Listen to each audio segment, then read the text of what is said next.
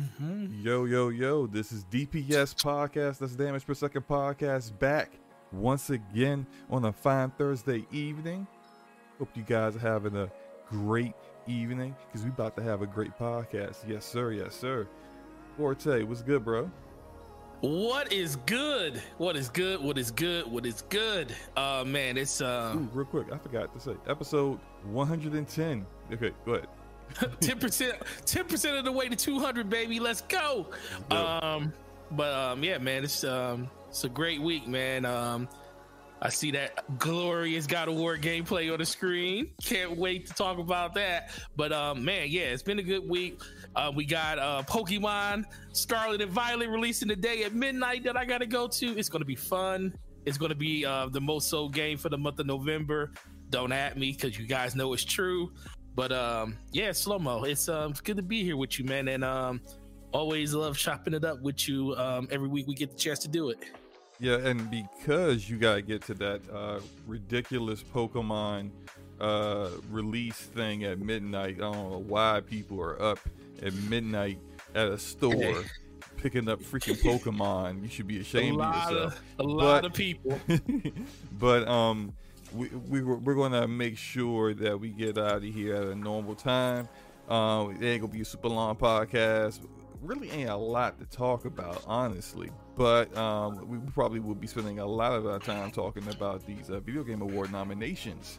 Um, but outside of that, we got uh, our other topics is uh, this Bethesda Doom Eternal drama that I, I look. I, I wish I, I, I would like to say I read up all on it, but like um, some of the receipts here are like legendary receipt keeping of like 1400 pages, uh, kind of receipt keeping, and I, I, ain't got I ain't got time to be reading all that.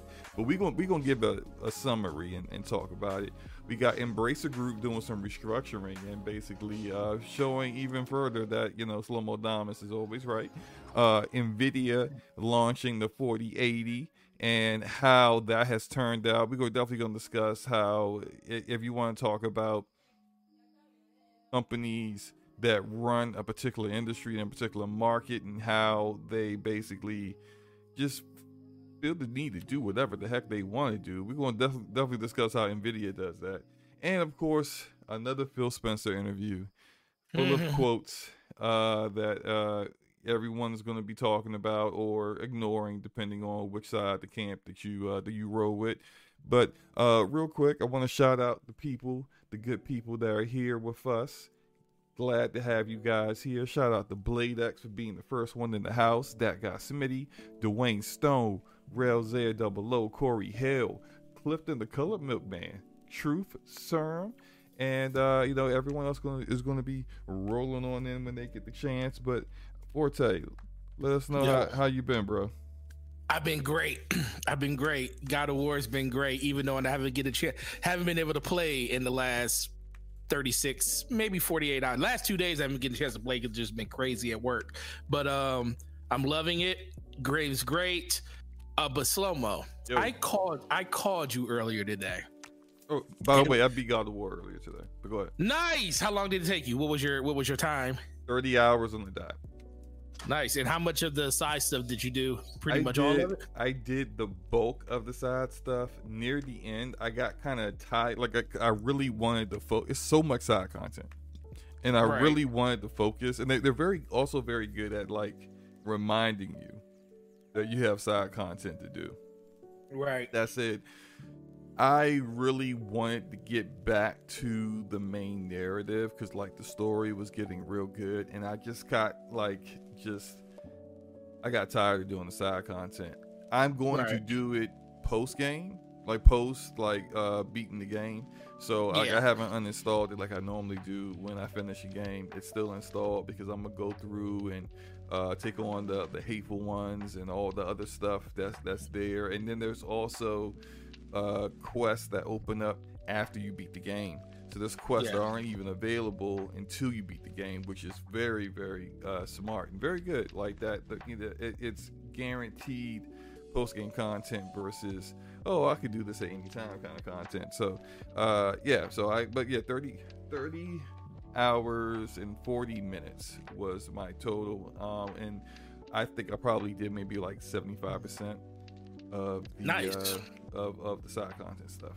No, that's good. But yeah, with that being said, I called you earlier today. Mm-hmm. And, and the reason I called you is because I had a an aspiring gamer, you know, gamer in air quotes, walk Mhm. into my store today, and he wanted to return something. And he, he was like, "I bought this online. I want to return it." So he was, dealing with Sonic my. Frontiers. No.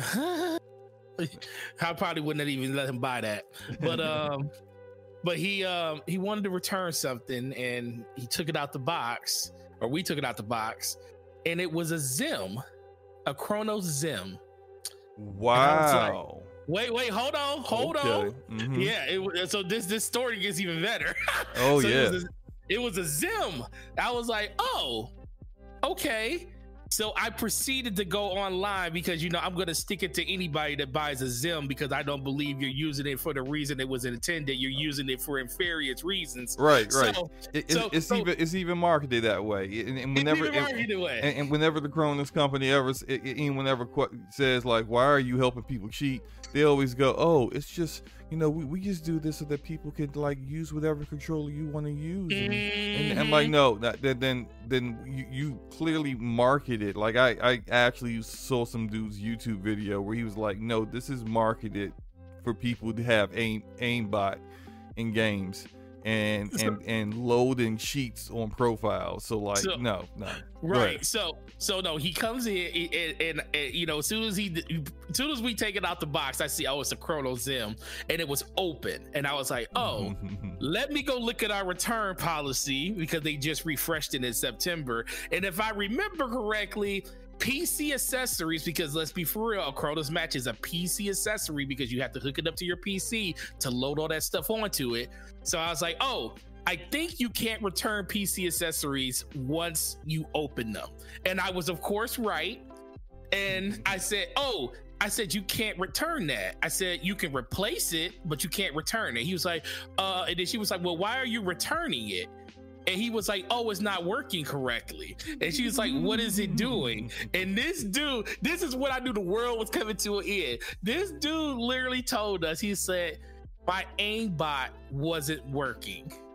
I was like, wait a minute, hold up. he didn't. He minute. didn't load the profile. Well, I, look, I don't know. I don't have one of them because I because Well- I'm actually good at, at shooters, so I don't need that crap. Right. But Right, uh, right, but but like he probably like it's it doesn't just like work straight out of the box from from what I've I've been seeing online.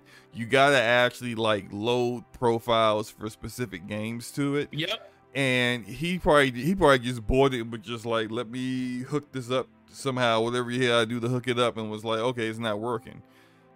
Yeah. So, he, was, like- using it as, as its original intention from like the very beginning of whenever that thing first was created, before it got corrupted, and then the company was like, oh, we can make so much more money for cheaters.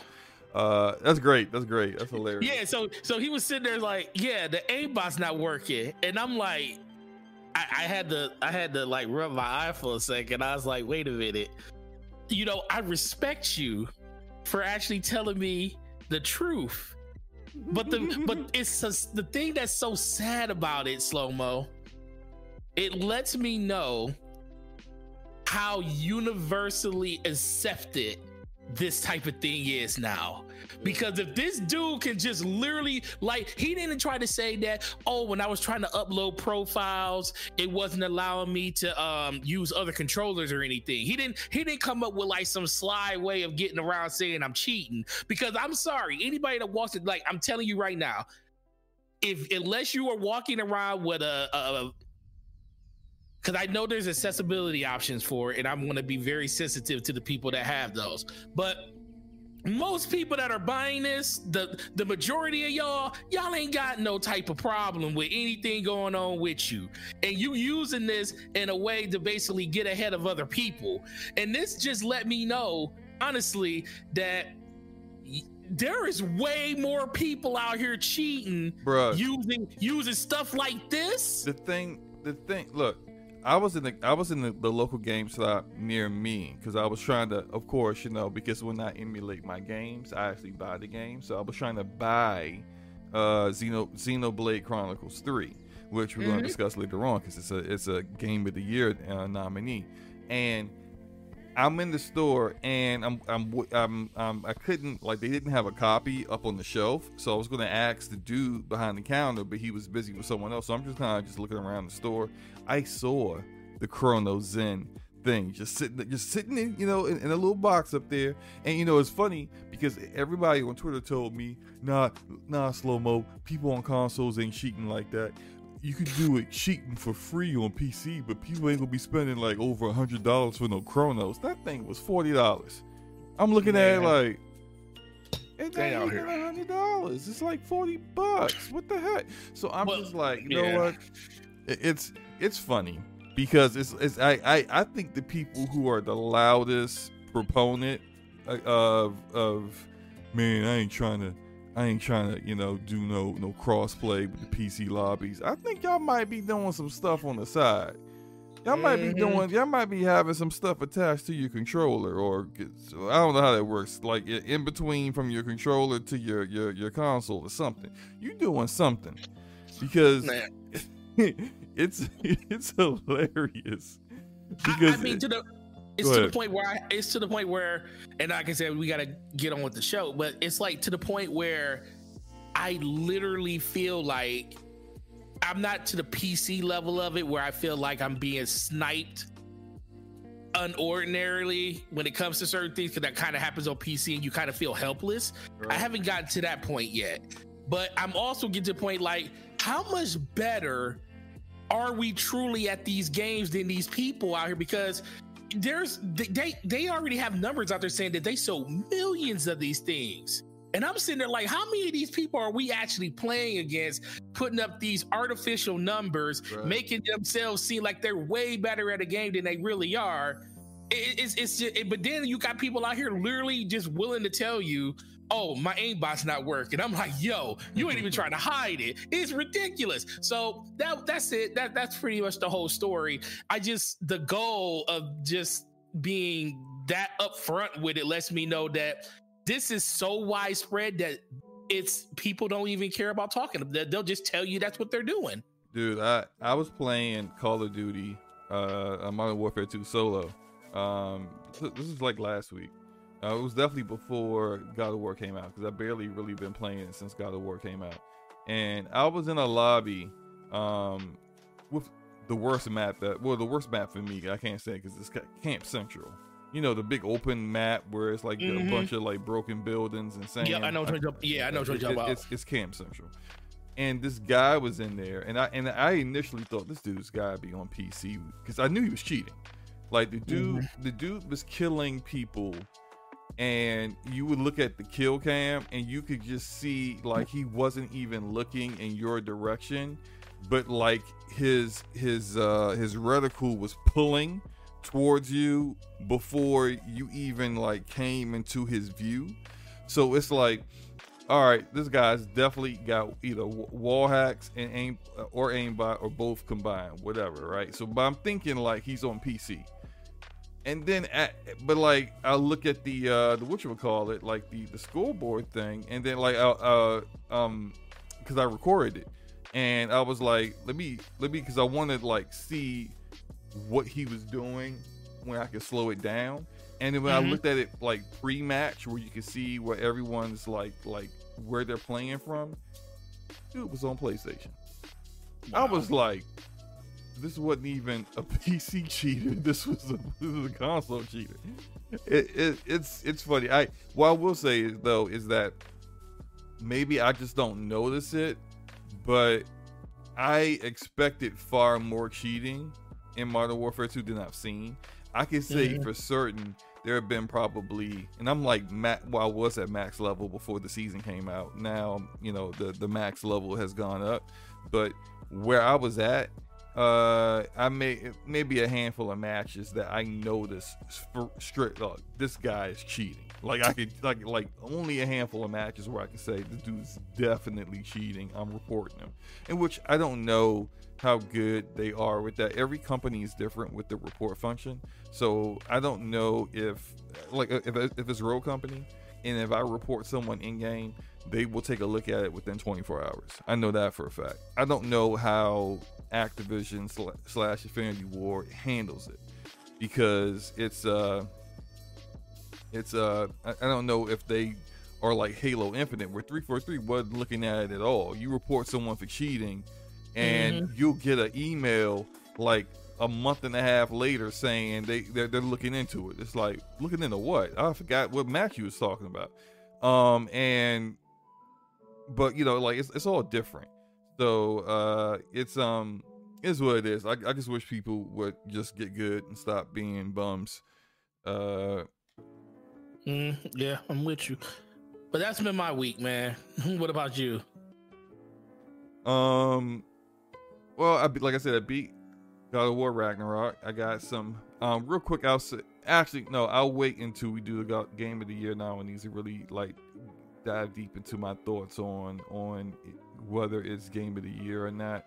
Um because like i've been trying to like even before i beat it early uh earlier today i was just kind of wondering like whether this was really like i was already kind of felt it was close but i didn't know whether it could uh surpass elden ring or not. I'll, I'll get into that later but no um i've been playing that i've been actually been playing um i should actually show some of the gameplay of that maybe i'll do it later um, I, I've actually been playing Halo Infinite campaign co-op with my friends. They wanted to play it, so we've been playing that a little bit. And what else? What else? I played some of Somerville. I can Uh-oh. actually. Yo, okay, so look, Somerville and the other one, Pentiment, both came out Tuesday uh, so wrapped up in God of War, I didn't get to play either either one of them. Um, uh, and I haven't played Pentiment yet, but I tried uh, Somerville, and yeah, I uninstalled it after like 30, 30 minutes. It's just, and I was actually like kind of interested in it, but then, like at least at some point,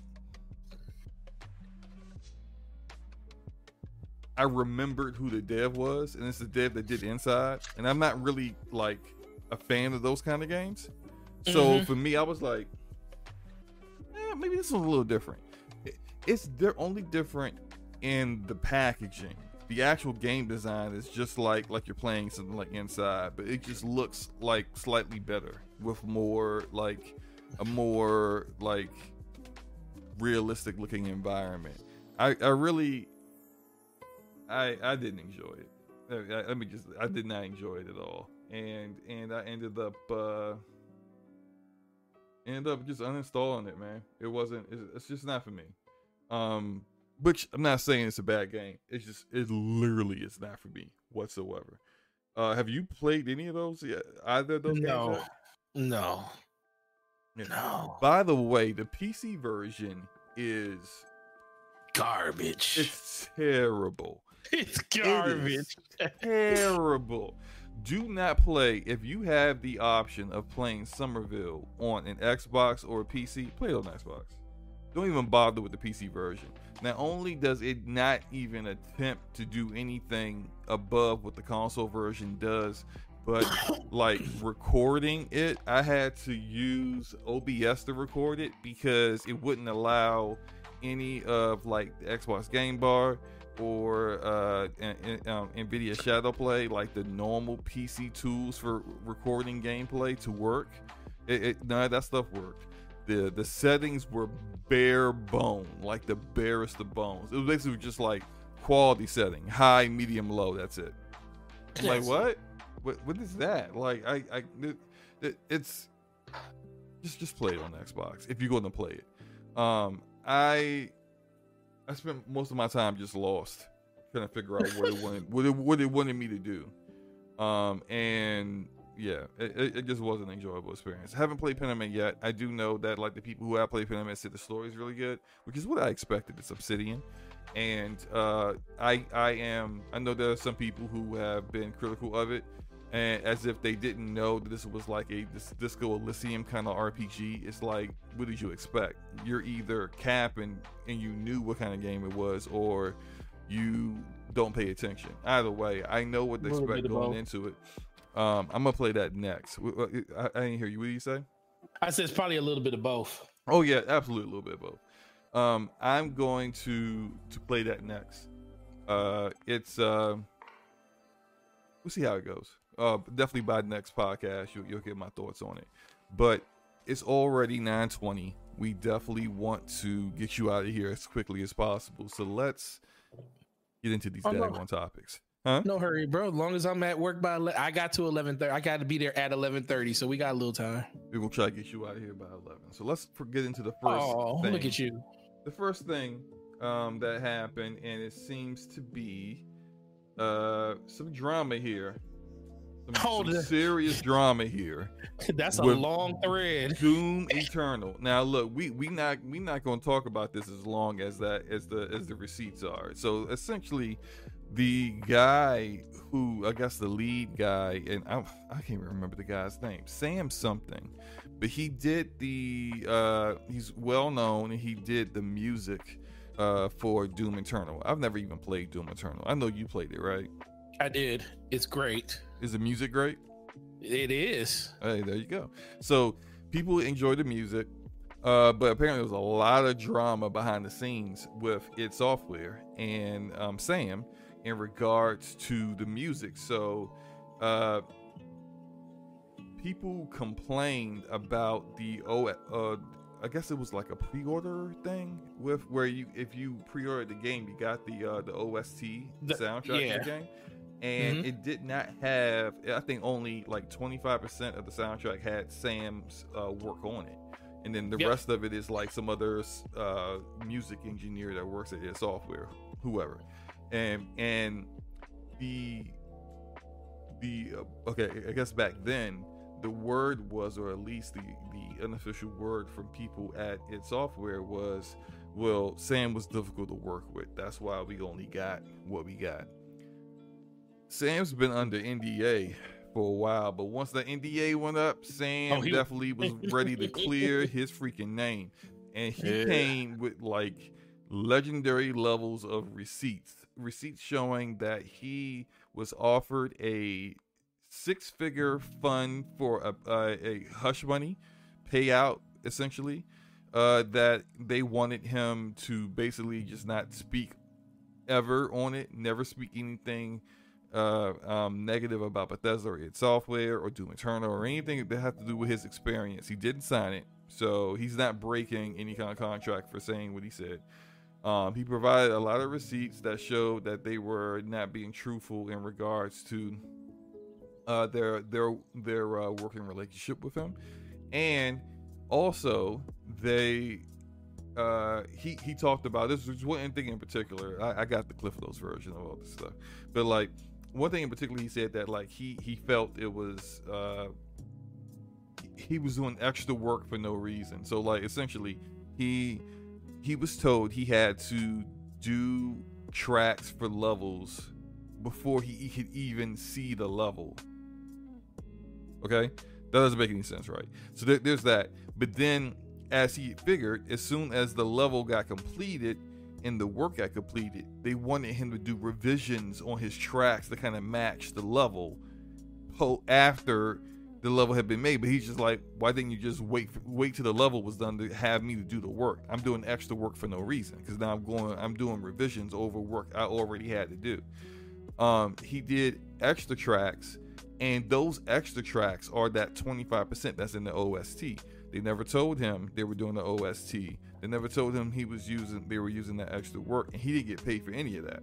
So uh, Bethesda came out with what I would say is and also universally seemed to be a very poor response to his response where they're basically just calling him a liar and saying that even though he's got like 5 million pages of receipts it's not telling the complete story. I don't mm, know how but i'm just like look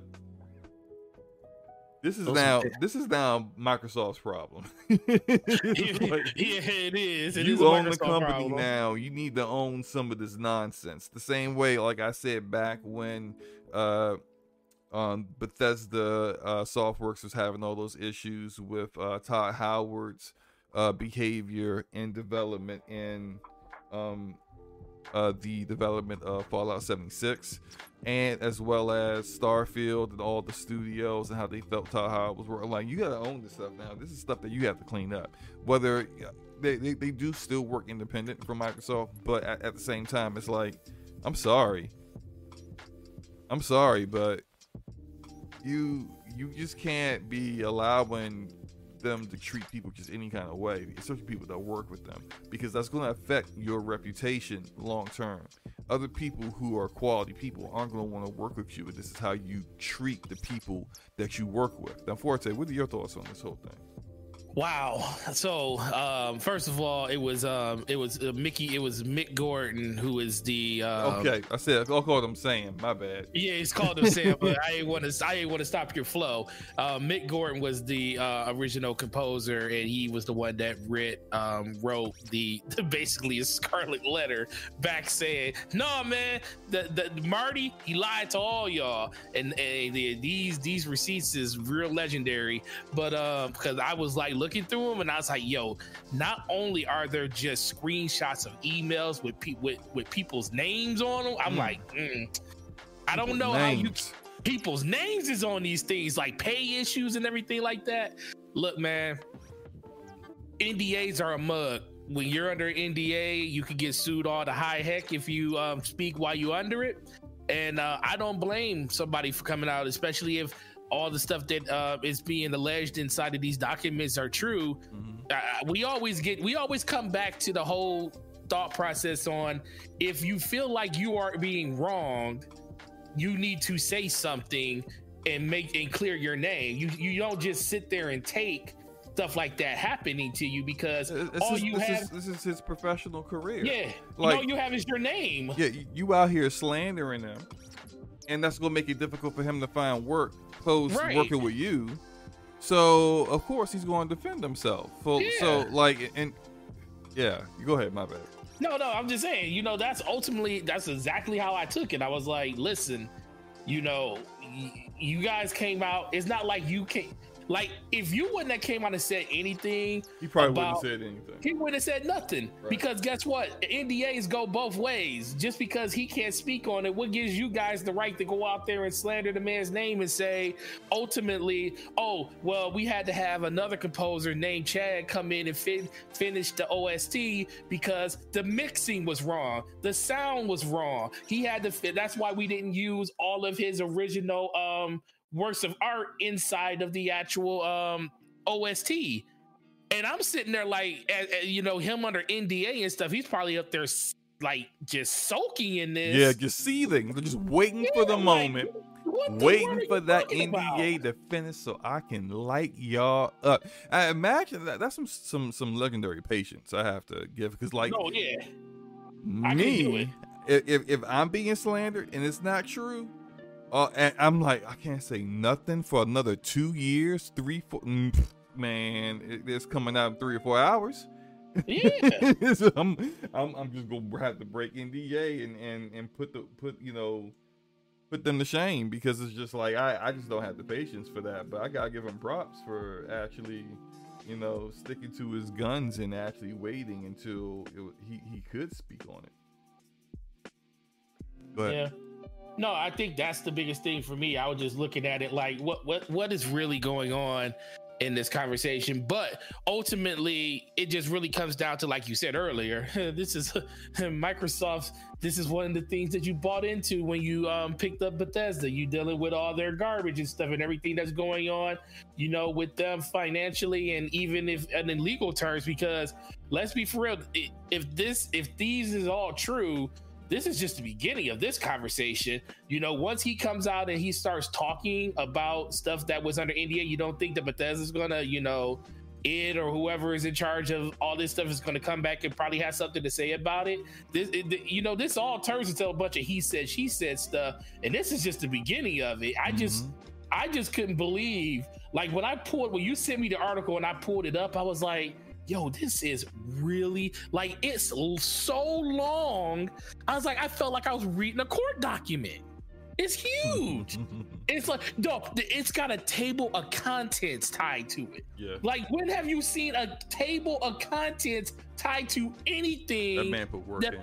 That, no, he probably sat there for a week and, and and literally dotted his I's, crossed his T's. I was saying, like, yo, if he's lying about this stuff, this is probably the most elaborate way that you could try to make yourself look good that I've ever seen in my life. But mm-hmm. ultimately, it, it's ultimately it's a Microsoft problem. But if this if this happens to actually be the way it is, y'all deserve everything that this man is saying about y'all, mm-hmm. and it's it's not his fault that you guys um wanted to keep this hush hush. He's not the one that broke NDA on it. You guys are subject to the same type of um, um, NDA. It's just the fact that he listened to it for two years and you guys didn't and y'all let the dirty laundry out and he's like okay i'm gonna wash the laundry and i'm gonna and i'm gonna air dry it instead of like putting it in a spin cycle i'm gonna let it sit for a while so you guys can see how this actually really feels yeah so look uh they gotta they gotta do better than that response. You can't just be like yeah it ain't true.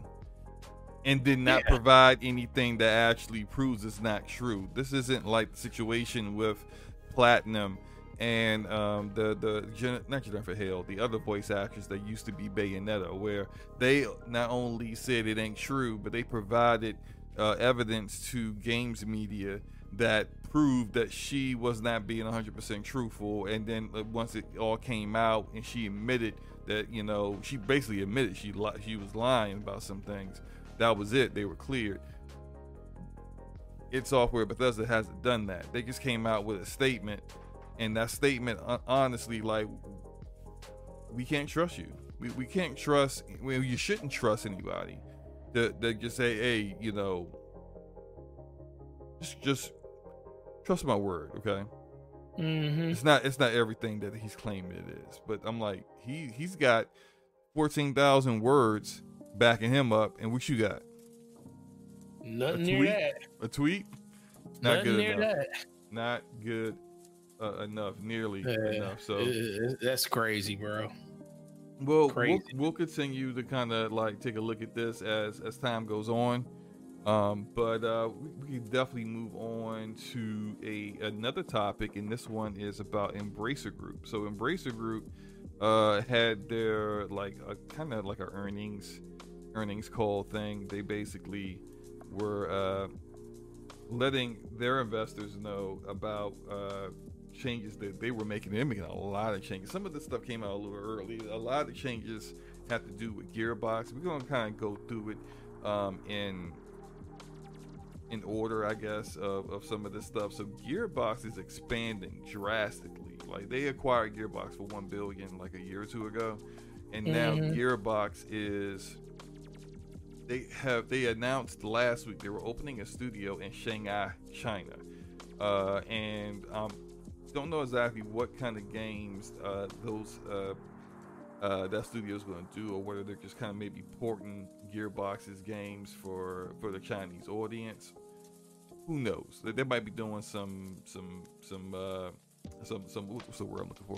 Lo- lo- localization kind of work. Maybe maybe they're doing that, or maybe they're making their own games. But Gearbox is expanding even even further because Embracer said that Saints Row's sales did not meet expectations, and Volition, the developer that made Saints Row, is being folded into Gearbox. So mm-hmm. I don't know whether they're going to be just be remain a team that's within Gearbox, so still kind of be like the same people working together, but they're they're now under Gearbox, or whether that studio is just like the name is going to be completely dissolved, and they're just going to be Maybe people have to move to locations where Gearbox offices are, but essentially, it's a it's a wrap for Volition. They they had their, their chance, and it looks like uh, the Saints Row community that yo we ain't feeling it. We told you we weren't feeling it. You got a little uppity about it, and we still ain't feeling your game. And uh, yeah, so that's a it's a wrap for you. so uh, you know RIP Volition. Uh, I don't know whether being a part of Gearbox is really going to be all that helpful for them or for Gearbox itself. I'm kind of like, I, maybe this is me. Gearbox is kind of hit or miss right now, and the the new Tales from the Borderlands, uh, I haven't played it yet, but like it looked bad, and a lot of the reception from people, big time fans of the, the previous game, was it was bad. Their writing has not matched what Borderlands 2 writing was at all. And even though Tiny Tina's Wonderland uh, is they announced was a success and had uh, oh, I forgot the numbers that they said about Tiny Tina. Um, let me try to find that. But Tiny Tina apparently did really good. It's doing still doing really good, which is which is great. But like I said, hit or miss with with uh, with Gearbox. Forte, what are your thoughts about about uh, Saints Row's failures and them being folded into Gearbox? Uh, man, they were with Deep Silver, right? Before this, right? Yeah, yeah, yeah. So, listen, man, people they try. They how you gonna say we can't at least say they didn't try. I just think in general it comes back to it wasn't the game doesn't stand out on its own enough. It's it's always compared to something else. It's always compared to mostly Grand Theft Auto and stuff like that. And uh, I don't think it's ever got away from that shadow. I think the I think the damage was kind of done when it came to that franchise in general. That's the one that they're mostly known for. But I think that the damage was done when they kind of went off the rails with it, like back in Saints Row Three, Saints Row Four, and stuff like that. They they kind of just went away from the formula to start something new, and I don't I don't blame them for that, but I think it just didn't resonate with people, and I just don't know how. But on top of that, I don't know how I really feel about Gearbox having because Gearbox, you know, really hasn't done anything of note themselves. I mean, you know, they be Borderlands is their cash cow, right? But in but in general, what what what kind of what kind of things have they done to you know enhance just people wanting to enjoy their games and stuff? You know, I think a lot of people really really enjoy games like Tiny Tina, and I think people really really liked Borderlands Three, but you don't see people clamoring as much as they used to clamor for those games like they did back then when Borderlands 2 and even Borderlands 1. I don't see that type of that that type of love and admiration for the franchise like they used to, and, and stuff changes all the time. And you know, we know Borderlands is always one of those type of franchises that come and go with the wind. But I just also just think that they just don't do anything to stand out. And Randy Pitchford is just I used to like like Randy, but then I think cause I used to like his charismatic attitude and stuff that he used to have. Oh, but I also thought he was a. You, you, you thought yeah. it was what? Uh, let, let, me let me not get let me not get get mean. I, have never let me just say I've never uh, cared for Randy Pitchford. I mean, well, no, I mean I, I'm not saying you know you know overall. This is before I like you know, being a person that really wasn't paying that close of attention to like everything that was happening in the gaming media and stuff like that, I never had a problem with them. But you know, that's that's kind of changed over the course of just being more uh, engrossed in everything that's going on inside of just gaming, being a person that does these podcasts and everything like that. But every this is just kind of sad just to see that this is the direction they had to go in. Now Gearbox does have bigger. I do think they have a better um, pipeline to be able to, you know, get games and stuff out when it comes to stuff that I probably like Deep Silver doesn't. But I just don't like the. I just don't. What are they going to do with it? Like, are they actually going to do anything real with it, or or are they just going to use them to pump out another Borderlands game that people probably basically, don't care about? Basically, and and it's like people want mainline Borderlands or a Tales from the Borderlands, but only from Telltale because they can write stories. You exactly. know, and, and, and at this point, I don't trust Gearbox storytelling because, like, I mean, I haven't done too much Tiny Tina's. I'm definitely going to play a lot more of it now that I've got God of War out of the way. I'm probably going to like tag team, but actually, tri- uh, uh, triple team. Th- three games. It's going to be Tiny Tina. It's going to be uh, Plague Tale Requiem and uh, Pentiment. Those are the three games that are going to be rotating now that I got got God of War out the way, uh, and uh, the Devil in Me came out. It's coming out tomorrow. So I'm comes out tomorrow. So I'm definitely going to be playing that and probably streaming that. So um, um, if you guys want to uh, watch me um, play a game that I can actually uh, handle, um, handle the horror aspects of, uh, please please come through. Um, all that said, uh, yeah, I'm just kind of I'm not high on them. I used to be used to be uh, like a, a, developer, one of my favorite developers uh, back in maybe like a decade ago. Uh, with when when Borderlands 2 was considered like you know the top game out or one of the top games out at the time, but just not anymore. It, it, it's just not.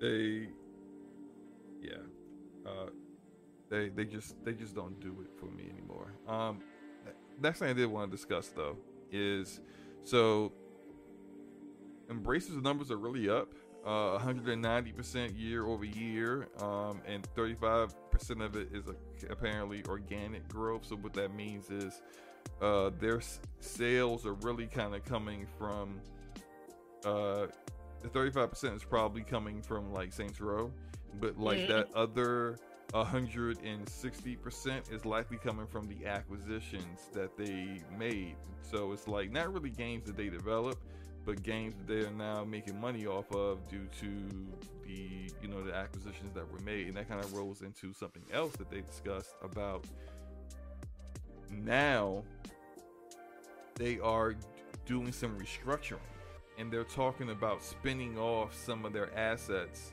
into other like kind of like other kind of companies. And and they also mentioned this in conjunction with the fact that they are are uh, going to announce they haven't quite announced it yet but they're going to soon announce that they're working on six games with six platforms slash big publishers.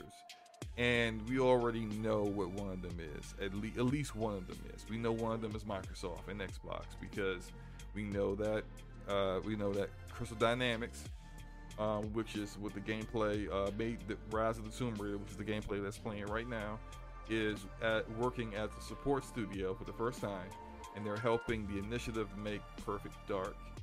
And we also know that Eidos Montreal is Eidos Montreal, right?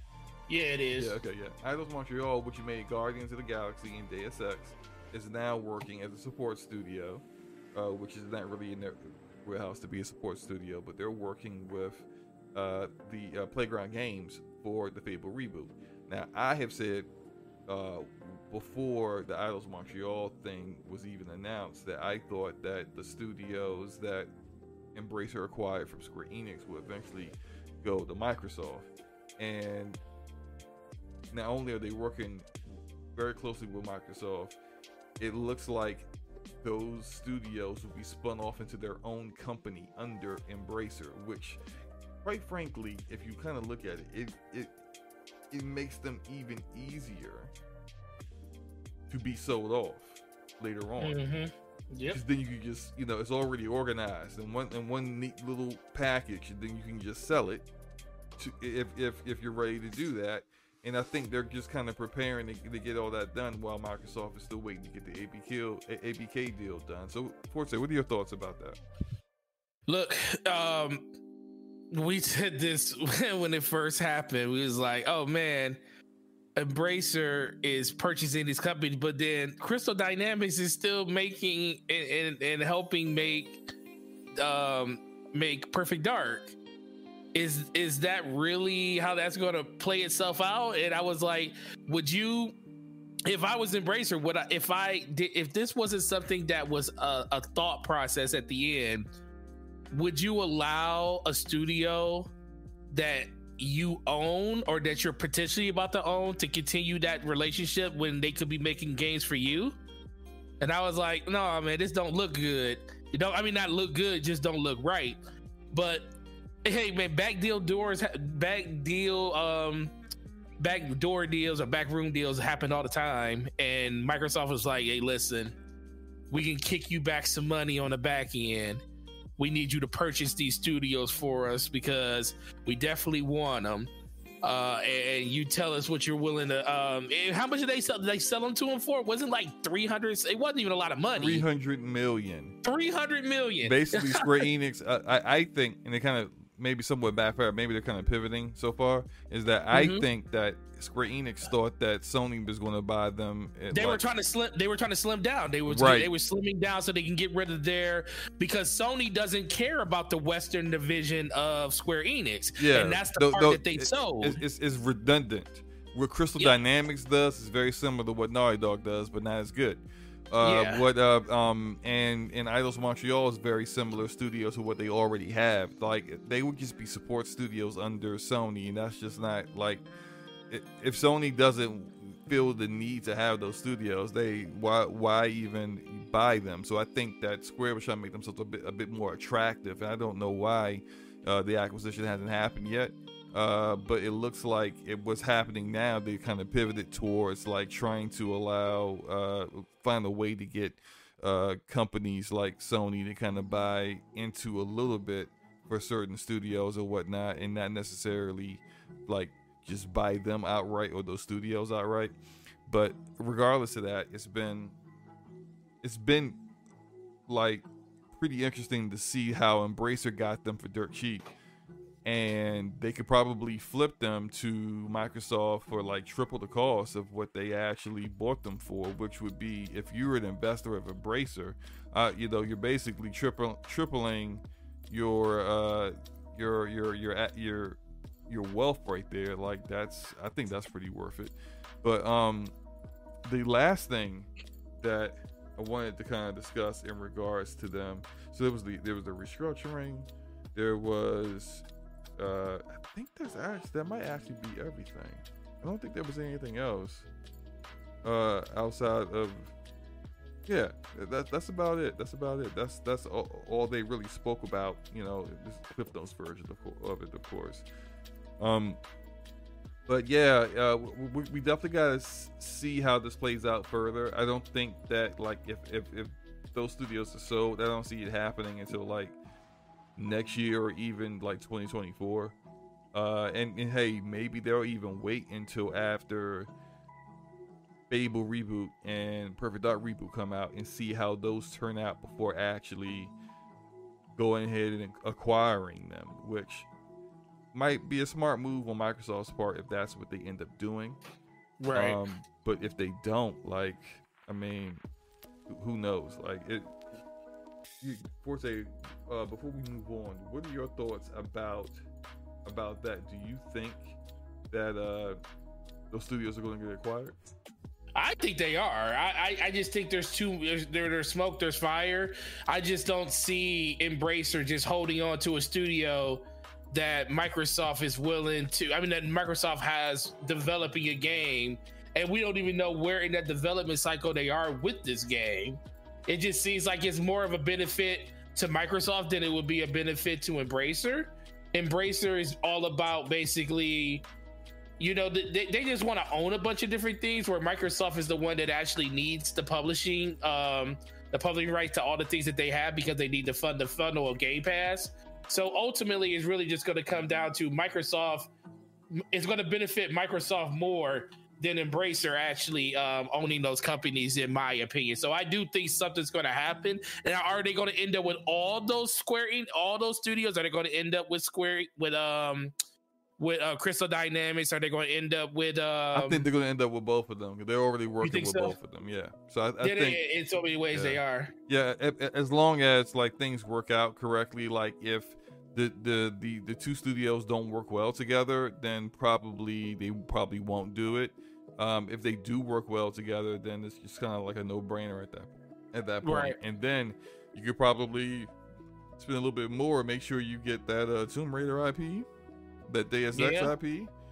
Um, and then um, for Microsoft, as, as, some some of the fans, maybe like that would turn into potentially Eidos Montreal doing another Marvel game, which is something that a lot of Xbox fans have been hoping they would get from Xbox first party. But it just doesn't seem like there is a first party that's either suited for one yet or has decided to take on on take one on yet. But like they've already did guardians of the galaxy and it was a very good game. So you know they're capable of doing that. It's in their wheelhouse. So I mean, we'll see what happens. Uh but moving on because i know that we gotta, we gotta, we got a short short show today uh moving on we're, we're gonna be talking about nvidia Ooh, Nvidia. Nvidia. Oh boy. So Nvidia is out here uh, doing the most. So to to kind of like I know we got some of our audience doesn't really care for PC stuff. So like I'll- yeah, I I will I will like make this as I'll No, give us a make summary. it pain. Make it No, painful. Now I'm gonna make it painful. But I'm gonna give us a summary. I, I want everyone to understand what we're talking about. So the way you see Sony being the dominant company and platform in the console market, just imagine if Sony had double the the market share that they currently have and even less competition than than what they, have from Microsoft and Nintendo. And essentially that's what Nvidia has in the GPU PC market. They have over a little over 70% of market share. Uh, and it's gotten to the point now where they basically just price things however they want. And it doesn't seem to matter because people buy it anyway, which is interesting because AMD, when it comes to just straight rendering game, uh, the games with their GPUs, rasterization as it's called, they're actually very competitive on the high end side with Nvidia, but people don't buy AMD; they buy Nvidia, and, and I think, and, and this is my theory here. So, so, so, so, you know, follow me for a say on this. I'm listening. I think it doesn't make sense unless you are a content creator like you, like yourself and myself, to really go with Nvidia. Think about it. If AMD is cheaper and gives you competitive, almost same performance, like what's and on the mid and low low end for GPUs, they outperform them routinely for cheaper. What is the purpose of going with Nvidia if you're not a content creator, or unless you're going to go actually spend sixteen hundred dollars on a forty ninety? Because at that point, oh, I understand because that like AMD, AMD doesn't have an answer for the forty ninety. They usually don't have an answer for the top end GPU that Nvidia comes out with, but Nvidia always overprices the heck out of things. And so when it comes to this 4080, when they first announced the 4080, it was $1,200, but they announced two of them. And the PC community exposed Nvidia for lying about the the 12 gigabyte 4080 because it really wasn't a 4080. It had a completely different model number, a model name. If you're gonna Yep. say it's the same card, it would have the same model number, the same amount of CUDA cores, but you made it cheaper because you gave it less memory. That's what people thought. That's what people have accepted when it came to the 3080, the 10 gigabyte 3080, and the 12 gigabyte 3080. Now you came out with a 4080 that's a 16 gigabyte and a 12 gigabyte, but they're not the same card whatsoever. So they got exposed and they unlaunched it. But when they unlaunched it, they never unlaunched the price of No, the actual definitely- real 4080. So that's 4080, and it, it came out day no yesterday. I think it came out yesterday, uh, Mhm. and it's it's selling out as we all knew it would. Mm-hmm.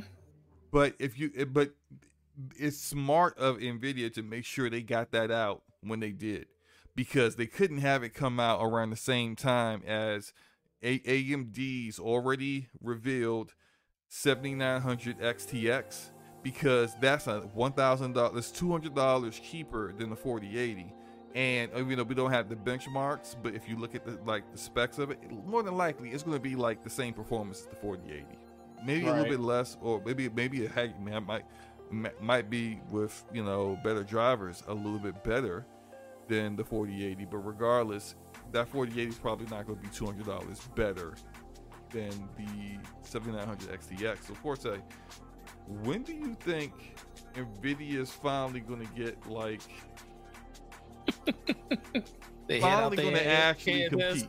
You know, because like they they never get No. Nothing happens to them. Of course, they price things like this because people buy it, and then it's like mm-hmm. like there's mm-hmm. never a, they have no need to drop their prices to be more reasonable when everyone's buying it. So, what do you think that's actually going to happen, or the people actually would give AMD a shot?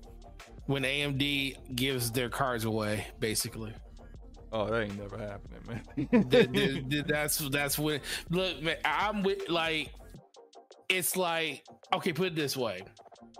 I do believe that AMD has cornered the market when it comes to CPUs. I think I think the the age old thing where you need an Intel CPU at all times to do everything, even to play games, I think that's out the window because I think AMD has done a great job in marketing their CPUs and their price and performance for what they actually do. And then they also allow you to be able to move forward on new on, on newer generation platforms with new motherboards and new chipsets and use all your older stuff so you can still use AM4 on AM5 you know, they allow you to do that. Where Nvidia, when they change generations, they change everything. You got to be able to, you got to upgrade everything to do it.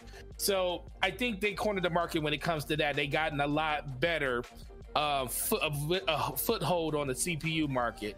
Yeah. I don't think they're ever going to get the GPU one. You, you know, it's, too, I, it's, too many. It's too many people that just default to AMD for every. I mean, to Nvidia for everything. Just and it because doesn't make any sense. Especially look, most of yeah. y'all not content creators. Right, so, exactly. And, and, and most of you don't play with ray tracing on. So although DLSS, the super their, their DLSS is, is superior to FSR, but like without that, and FSR isn't bad. FSR 2.0 is is pretty good. Like it's it's not as good as DLSS 2 uh, 2.1 and DLSS three isn't even really ready for prime time like that because it's, it's asserting fake frames and they, they and they don't make the image better.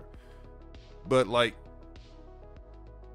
if you're, if I this is what I think, Forte. I think there's a lot of people that want to be content creators. They want to be streamers. They want to do all the kind of stuff that makes having superior software that Nvidia has necessary. But they aren't. And, and this is I'm not trying to get mean here or anything, but the 90% of the people that are content creators, 90% of them are streaming to nobody. That's true. 90% of them are putting in a ton of work rendering videos to upload to YouTube through DaVinci Resolve, Sony Vegas Pro, uh, uh, uh, Adobe Premiere. They're spending all this money on stuff, and nobody's watching it. Mm-hmm. Not to say that like I got the people watching me. I'm, I'm not saying that, but like what I am saying is that like when I was on Twitch, when I first started with Twitch, I made I made uh associate What's it, associate? I can't remember what it is. Not partner. I think it's so affiliate. My bad. That's. Affiliate. I made affiliate in like two months or less. It was pretty quickly. There are a lot of people, the vast majority of people on Twitch can't even make affiliate. But these are the people that will buy NVIDIA's tools and buy their GPUs when they're probably just better off just going AMD, bro. That's true. I mean, am I am I off base by saying that? Like, I'm not saying give up on your dreams or anything, but you're spending a lot of extra money without getting any of that actual benefit that comes from that. You know. Forte? Yeah, I'm here. No, uh, uh, oh. uh, I'm, I'm, saying like I, I was just kind of clarifying. Do, do you agree oh, with me, yeah. or am I am I off base with that? No, I think you're 100% on basis, but I also think people just, once again, it's like you go with the Joneses. Uh, you know, everybody, everybody talks about Nvidia. Everybody say it's the gaming CPU. Everybody say it's the best CPU. I mean, not CPU, GPU for everything that you want. It's like your one-stop shop for the GPU. And let's be real, Nvidia even kind of promotes that to an extent. I just think ultimately, Oh, absolutely. It's the reason why every time they reveal a new GPU, they make sure to segment some time there for uh for this kind of stuff. Oh, look, we got look, look we're, we're now look as a streamer, we got Nvidia voice so that like background noise this doesn't show up in your stream. We got this, we got that because they know the people out there they want to do those things and they're gonna they can get people to buy them over AMD because they put a lot of time into to make sure that stuff works. And it is work is better it works. Yeah, but at the same time it's like you, you putting all this work into your production and i'm not saying you shouldn't put work into your production you absolutely should. Like how do you else do you expect to grow an audience if you don't put like you know quality work in but i think people should put more quality work into not streaming and not saying an entire word the entire time you're streaming. Like a lot of people, the reason why you aren't getting growing your platform as a content creator isn't because of the fact that you chose a Nvidia over, I mean AMD over Nvidia. It's because your your your videos aren't good. You're not consistent with your content, or you're a streamer who doesn't have a great personality. Sorry to say it and you're not great at a game. Just just keep it a buck. There are there's there's there's look at the streamers that have big platforms. hmm There's something that you're always going to see with it. One, if you're if you're a girl and there's some girls that are hot, right? And then you can you see and you check out their stream and you know why the people are there. They suck at games, but they're hot. so that's what. It, but they're they're at least they're playing games. I will give them that, right? Yep, that's true. there are other there are other wh- whether there be men or women streamers who have great personality very Mhm. personable very engaging and they engage with their chat and it doesn't matter if they're good with, at, with at playing the game or not the people are there for them so it doesn't matter what they play they could be a variety streamer playing whatever people are there to see their reaction to things and then you get the other streamer that like presentation's trash. They don't have like any kind of setup. They haven't put any time of work in. That's But- true. But they are epic. They may be cheating, who knows? But they're epic at a particular game. and Right. people show up to see superior, dominating gameplay, and they provide that. I think that's like a Shroud. Like I think Shroud It is, is is awful at everything. He he's mean to his audience. He he doesn't like he spends a lot of time just being quiet and just playing the game. I've seen a lot of streamers that are like that. They barely say a daggone word. But if they're awesome at a game, people will watch that because you're destroying everyone and they want to know how you do it and get better. If you Mhm. don't ha- if you don't check any of those boxes, it doesn't matter what software you're running. It doesn't matter if you got a 4090. It doesn't matter if you're streaming in 4K, 1440p, 60 fps. It doesn't matter what you're streaming in. Ain't nobody watching. You're boring. you're boring. I love slow mo. Like you're boring. You're, I'm trying to help people. Like like hey, look, even if it, even if you're streaming to nobody. You're boring. No, no, no, no, no, no. I'm saying if you even if you're no, streaming no, to no. You're nobody. you're boring. you, let, yeah. us say you're playing the game. Talk. Talk to yourself.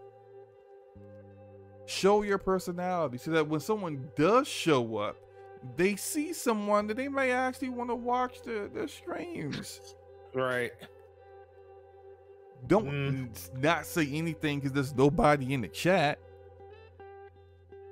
That doesn't make and or or actually look at your chat. Shout out one of my friends who yeah I, he wants to be a streamer. I show up to his stream, the man don't even see no I'm in there for till like 15 minutes. I'm sending him text messages like, "Hey yo, you want to look at your chat, bro?" She's like, "Why I want to look at my chat?" You want to grow your audience. Damn. Like, like I just there are free ways to grow your your platform that have nothing to do with you buying an expensive GPU from Nvidia. What's up? All right, that's that's ran over. I'm sorry. I, I, I just had I just, I just I just had to say that. But No, yeah, I mean that's the but that's the that's the dream for some people. They feel like being able to have the top tier stuff is what they kind of need to do in order to stand out from other people. It's just like uh, think about it, it's just like you know YouTube. You feel some people feel like they gotta have the best mic or have a or have a or have a really good camera or or really good gameplay or something like that in order to make it on YouTube. I watch people literally make it on YouTube by using their phone as a camera and having the, and using their phone as the microphone. It doesn't matter if you're good, if you got a personality, people will watch you. Cause every cause trust me, let's be let's be for real about this. There is everybody has a audience. It's just do are you willing to put the work in to get the audience that's right for you? And I think Yeah. people kind of don't, you know, they miss that part of it and stuff. So Yeah, li- like I, I, uh, I follow a lot of people on Twitch and YouTube. Um, a lot of people in the community I'm cool with. I, I I'm sub to all you guys, or I follow all you guys, and I and I, I like to engage you, with you guys when you're streaming or you're you're doing your podcast or whatever, right? Um, on Twitch, I follow uh, uh, the people I follow that aren't in this community. I follow people who are excellent at playing a particular game that I'm interested in, or I Mhm. follow people who have a great personality and their streams are mad fun. That I don't care if you look like a gorilla or if you look like a supermodel. If you don't doing one of those two things, I got n- nothing for you. You do nothing for me. Like I, I if I want to look at like something amazing, um, um, I, I, I'll just go upstairs and hang out with my wife because she's she's she's freaking beautiful. Other than that, like when I check out a stream, I don't care if your titties are hanging out or if you better be having your titties hanging out and you get you got a, a 4.0 KD in, in Call of Duty. Mhm. Because if your KD is a 0.4, I don't care. Like, and maybe that's just me. And there, there's clearly some guys out there that just like, hey, look, hey, the, the the cleavage is better than the fact that she sucks at every game she plays. But I think a vast majority of people will rather see both. and preferably that you actually are somewhat decent in a game and that you're not like basically stuck on the same part of a game for what you know three times the amount of time it should take you to beat it because you're just terrible at playing games. Or they don't want to deal with someone where they go walk into the, the stream and they're and they don't like you're not even acknowledged someone a new person joins your stream acknowledge them. Mm-hmm. hey hey texas wrangler 4045 what's up bro? Or man whatever, whatever, whatever, whatever whatever your name is glad to have you. Like Appreciate you, bro. hello? Like that that's free. That's free shoes you know?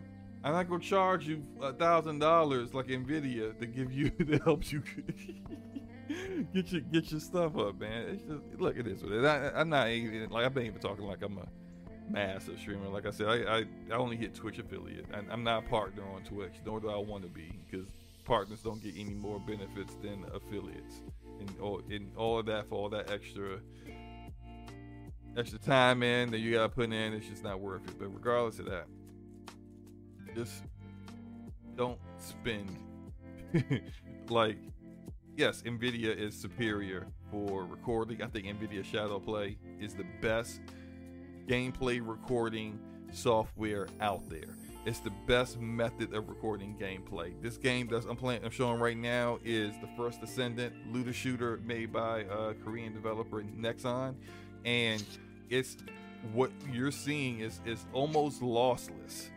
And when lossless means it's like there's no drop in the quality of what was actually seen to what's recorded. It's it's nearly there. It look what you're viewing is almost like maybe 98% of what I actually saw when I played it. If you anyone has ever messed with external capture cards, uh, uh none of them can pro- really provide that. Uh, the closest you get is like an internal PC capture card, like a live gamer uh, 4K uh, AverMedia card that does does really well.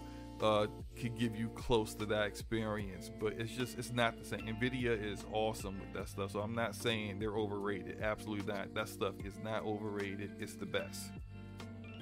But if you can't afford it, AMD also has encoders.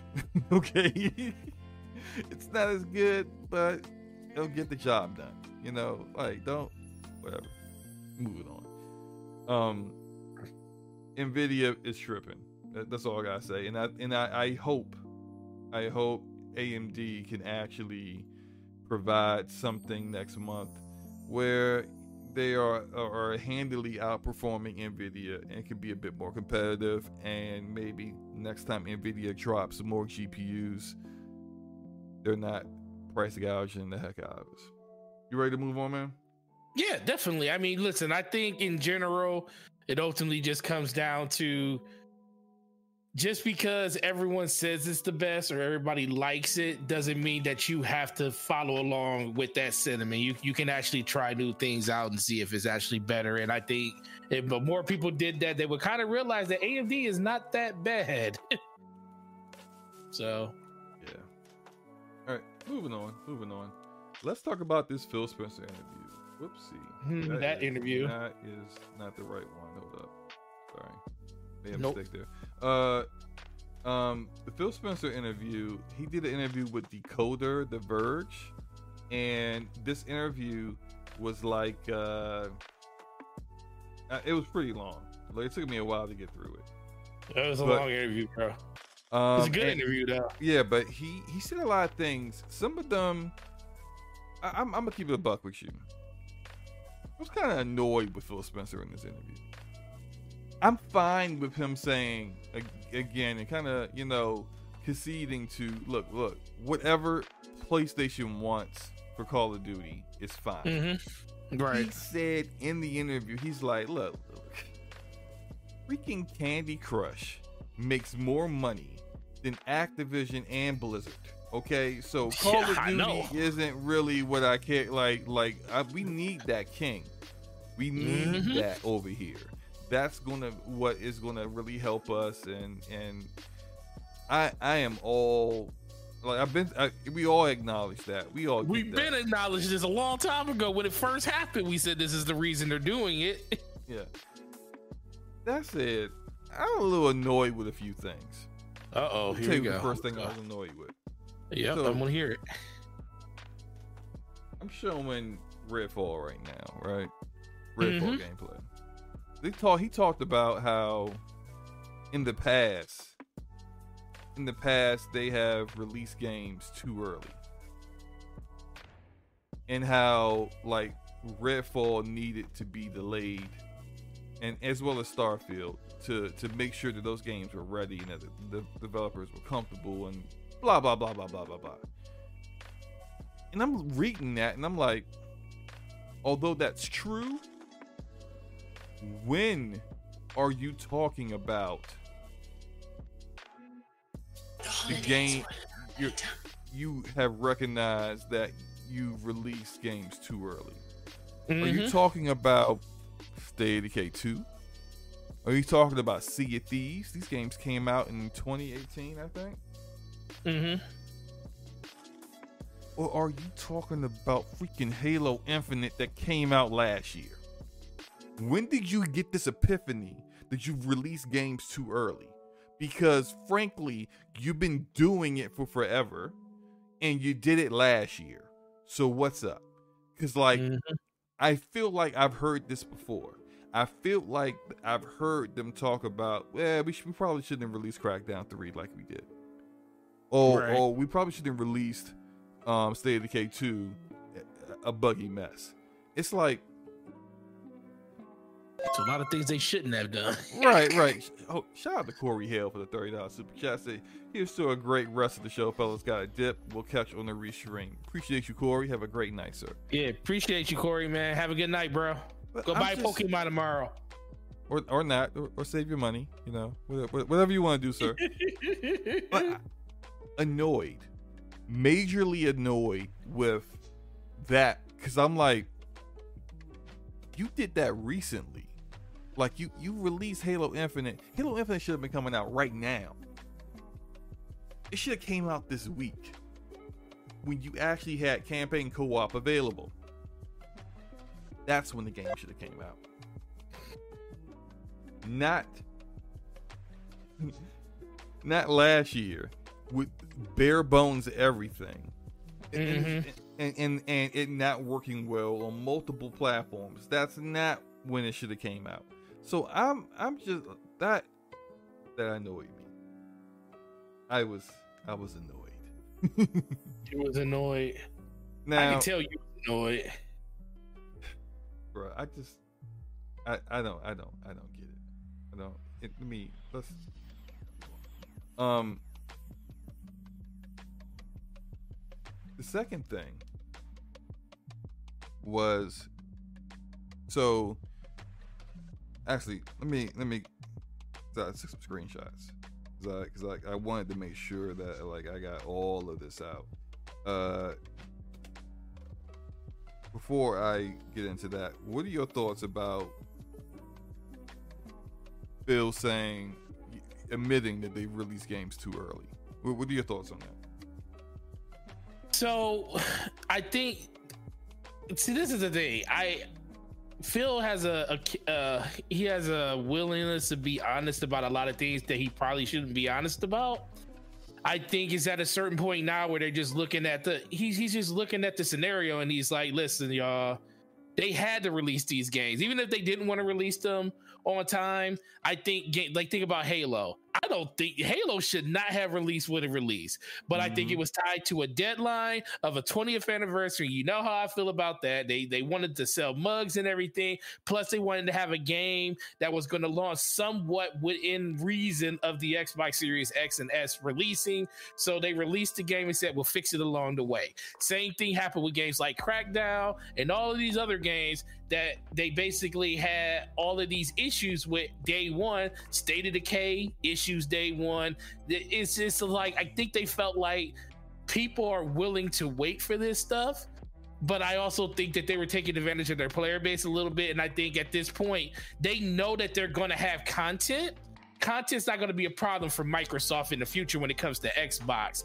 The quality is still is what's in question right now. And I think right now he's really talking to the point like, listen, y'all, we we we messed up when it comes to stuff like that. But it still doesn't change the fact that, dude, Microsoft needs to do a lot better in what they were doing before. And I think he's acknowledging that. But I think they're just being really, really super honest because they just first of all, they're still dealing with this ABK deal. So I think everything that they say you can kind of take it a grain of salt. I do think they're being very transparent in their intentions in what they're doing with all of this. But I do think that a lot of this stems from the fact that Microsoft, over the course of the last generation and a half, has literally taken advantage of their player base. And I think that's where Phil Spencer and all these different conversa- these comments are coming from because we know it. They're just finally acknowledging it, you know, for everybody to hear. Because guess what? They know that they have the content. You know, they know they got the content in the pipeline. They just need to finally release that content in the pipeline. And I think that's where they're actually sitting at right now. I'm a, I'm going to quote something that Phil Spencer said from this this interview. So this is it. In hindsight, when you look at a game like Starfield, it's taken so long and so much investment in new IP from the team. The decision Mhm. to give the team the time to build the game that they feel they should be building is just the right thing to do. But what about Halo Infinite? what Your- about it? flagship mascot, your flagship IP for Xbox, period. You didn't give that the time that it needed. And that was in development for just as long, if not longer, than Starfield. So, again, what's good? Because I'm just. I, I I don't I see the inconsistencies. What I'm saying, I do I do want to comment off of what Rob said, Rob the Don, because you know he's amazing. I'm gonna want to answer him directly. He says, "No, Forte, I think Microsoft proper said no more money, and it was tied to the financial quarter. I do think that is part of the reason that they did that, but I also think that's that's part of the reason why Microsoft is in the situation they're in because I think that Microsoft before that didn't want to spend that money he knows that that's not the situation they're in no more. But it still doesn't change the fact that Microsoft and Phil Spencer are still one, even if he had a hard time getting money from Ter- uh, Terry Myerson back in 2011 all the way to 2014 before they let him and kick rocks with his butt. It's still on the leisure that that happened in game, and not all gamers know that. We just know that there's been a drought when it comes to quality. We know there's been a drought when it comes to games, and Phil Spencer is um is really talking about that. Um, honestly, I guess, but in general, it just ultimately comes back to no matter what, Microsoft no matter who you want to blame, it's all Microsoft. It can be the fact that Microsoft in general said we don't want to give you the money, but it's still something that they had to deal with. Um. Okay, so yeah, let, let we, we can move on from that part. We can move on from that part. I want to talk now about uh his uh his response to the interviewer about I, I'm going to quote uh something that he said about the Activision deal. So he said uh interviewer said you're buying the Candy Crush company. People think about it as Call of Duty or whatever, but you're buying Candy Crush. And he said absolutely. In addition, the number that's not in the Candy Crush slash King number is Call of Duty Mobile and Diablo Mobile, which are big franchises that exist in that Activision and Blizzard bucket there are also major players on phones. Yes, the idea that Activision is all about Call of Duty on console yep. is a construct that might get created by our console competitor and maybe some players out there. So the interviewer responded to that last part and said, You mean Sony, by the way. You don't mean Nintendo. You mean Sony. And he said, I haven't heard Nintendo send in any complaints about the deal. Yeah. So he's talking about Sony. Yeah, Sony's yeah, making the whole thing about Call of Duty, which frankly, I'm not. For really, them, it is all about Call of Duty. For them, it is because what do they care about King? Like they're, they're not big in the mobile market. Neither is Nintendo. Nintendo doesn't care. Um, they care about Call of Duty because Call of Duty sells uh, the most on their platform every year, and they want to make sure that like, or try to make sure that that stays that way uh, they're getting the same amount of money they were getting before from it um, after the fact, which, you know, of course, things are going to change. You're not getting the marketing anymore. You're not going to be able to stop it from going into Game Pass, no matter how much you try. And all those things are going to affect the amount of people that are going to be buying it on PlayStation. I'm saying everyone's going to leave PlayStation for it. That's not realistic, but you're going to get some people who will leave. But right. I wasn't annoyed with his response for that. That's what I expected. That's what think other people have been saying. What I what I was annoyed with was Phil. So like it's like I, am gonna find the exact quote, but there was like the way he was speaking about give providing PlayStation with what they wanted. He was speaking as if he's always spoke spoke in this manner. Mm-hmm. He's always been willing to give them whatever they wanted, but back in January, you only offered them three years, and you reiterated only a few months ago you were only offering three years, which I understand you can't offer it in perpetuity forever. That doesn't make any sense. Their lawyers wouldn't allow that. And I don't think any regulatory committee is going to demand that. That doesn't make any sense.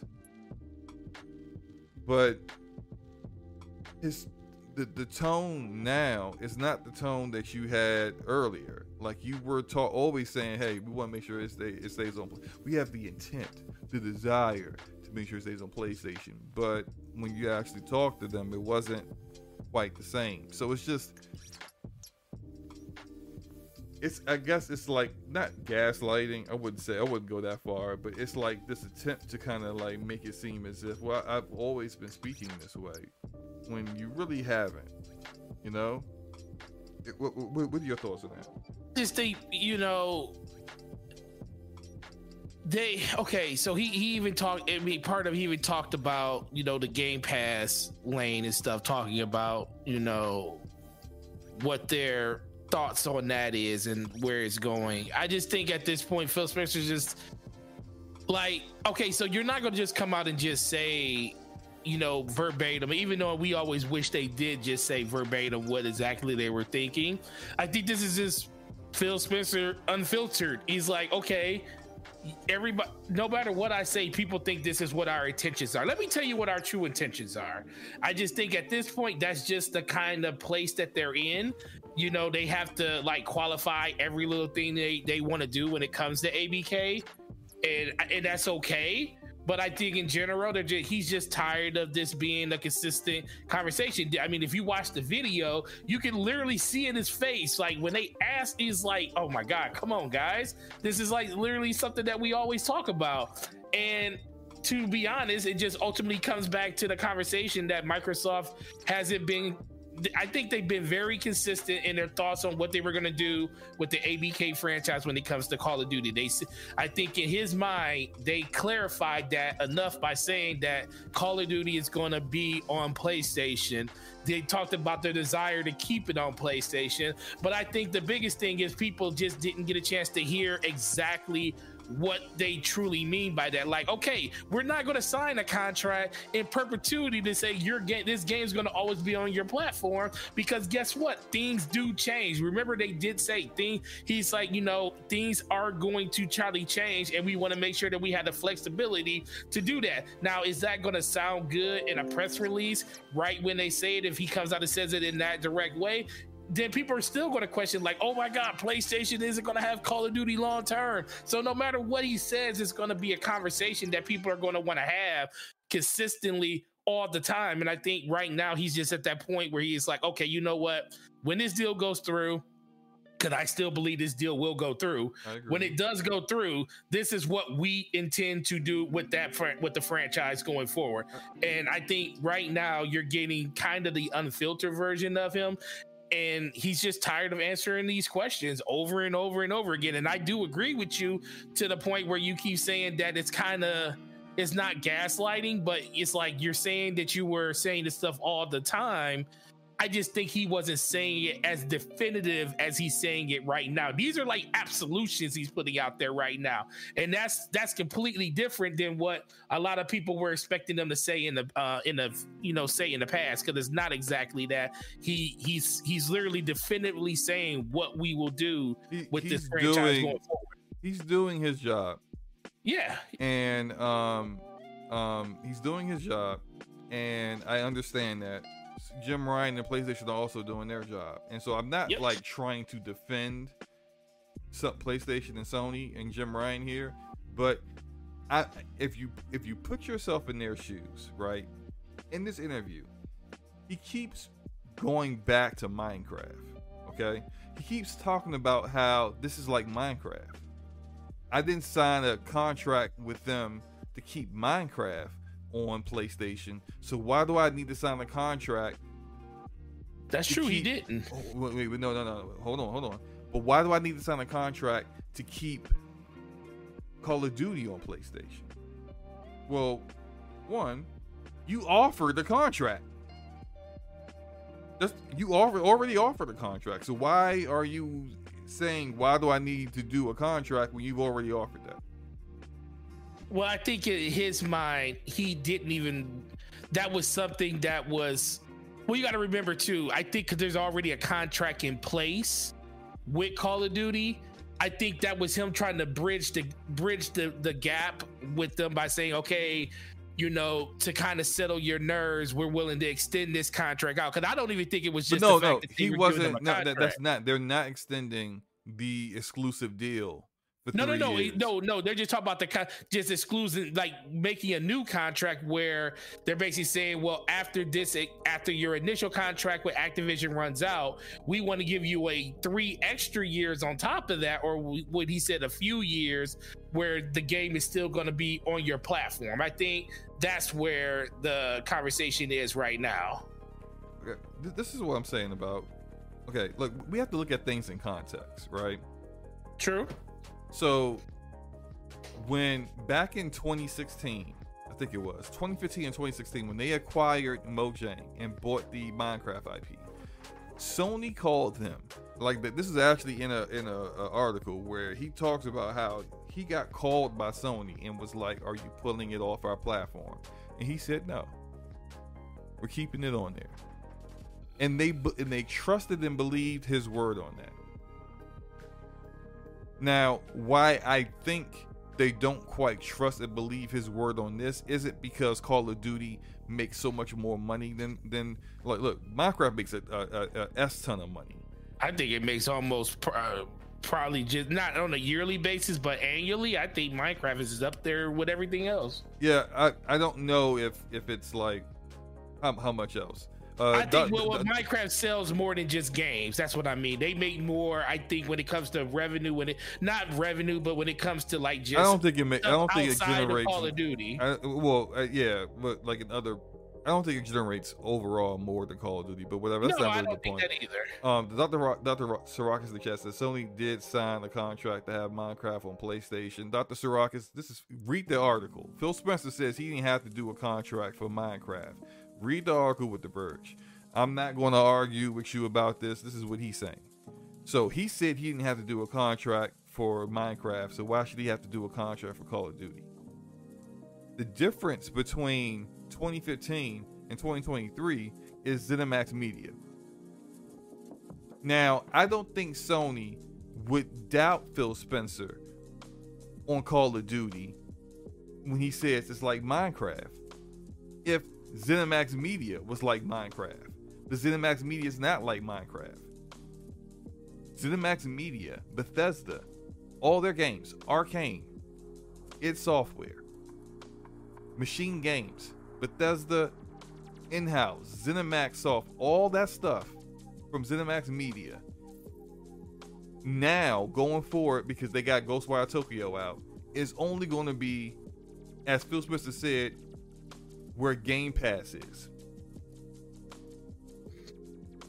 So, of course, if your latest acquisition shows that you are willing to remove IP from their platform, they're going to doubt what you're going to do with this acquisition. And just taking your word for it, who who who can nothing is legally binding with your word. So of course they want a contract. Like I'm just I'm not def- trying to be a pony here or something or defend Sony. I'm just looking at it realistically from someone from, from their perspective.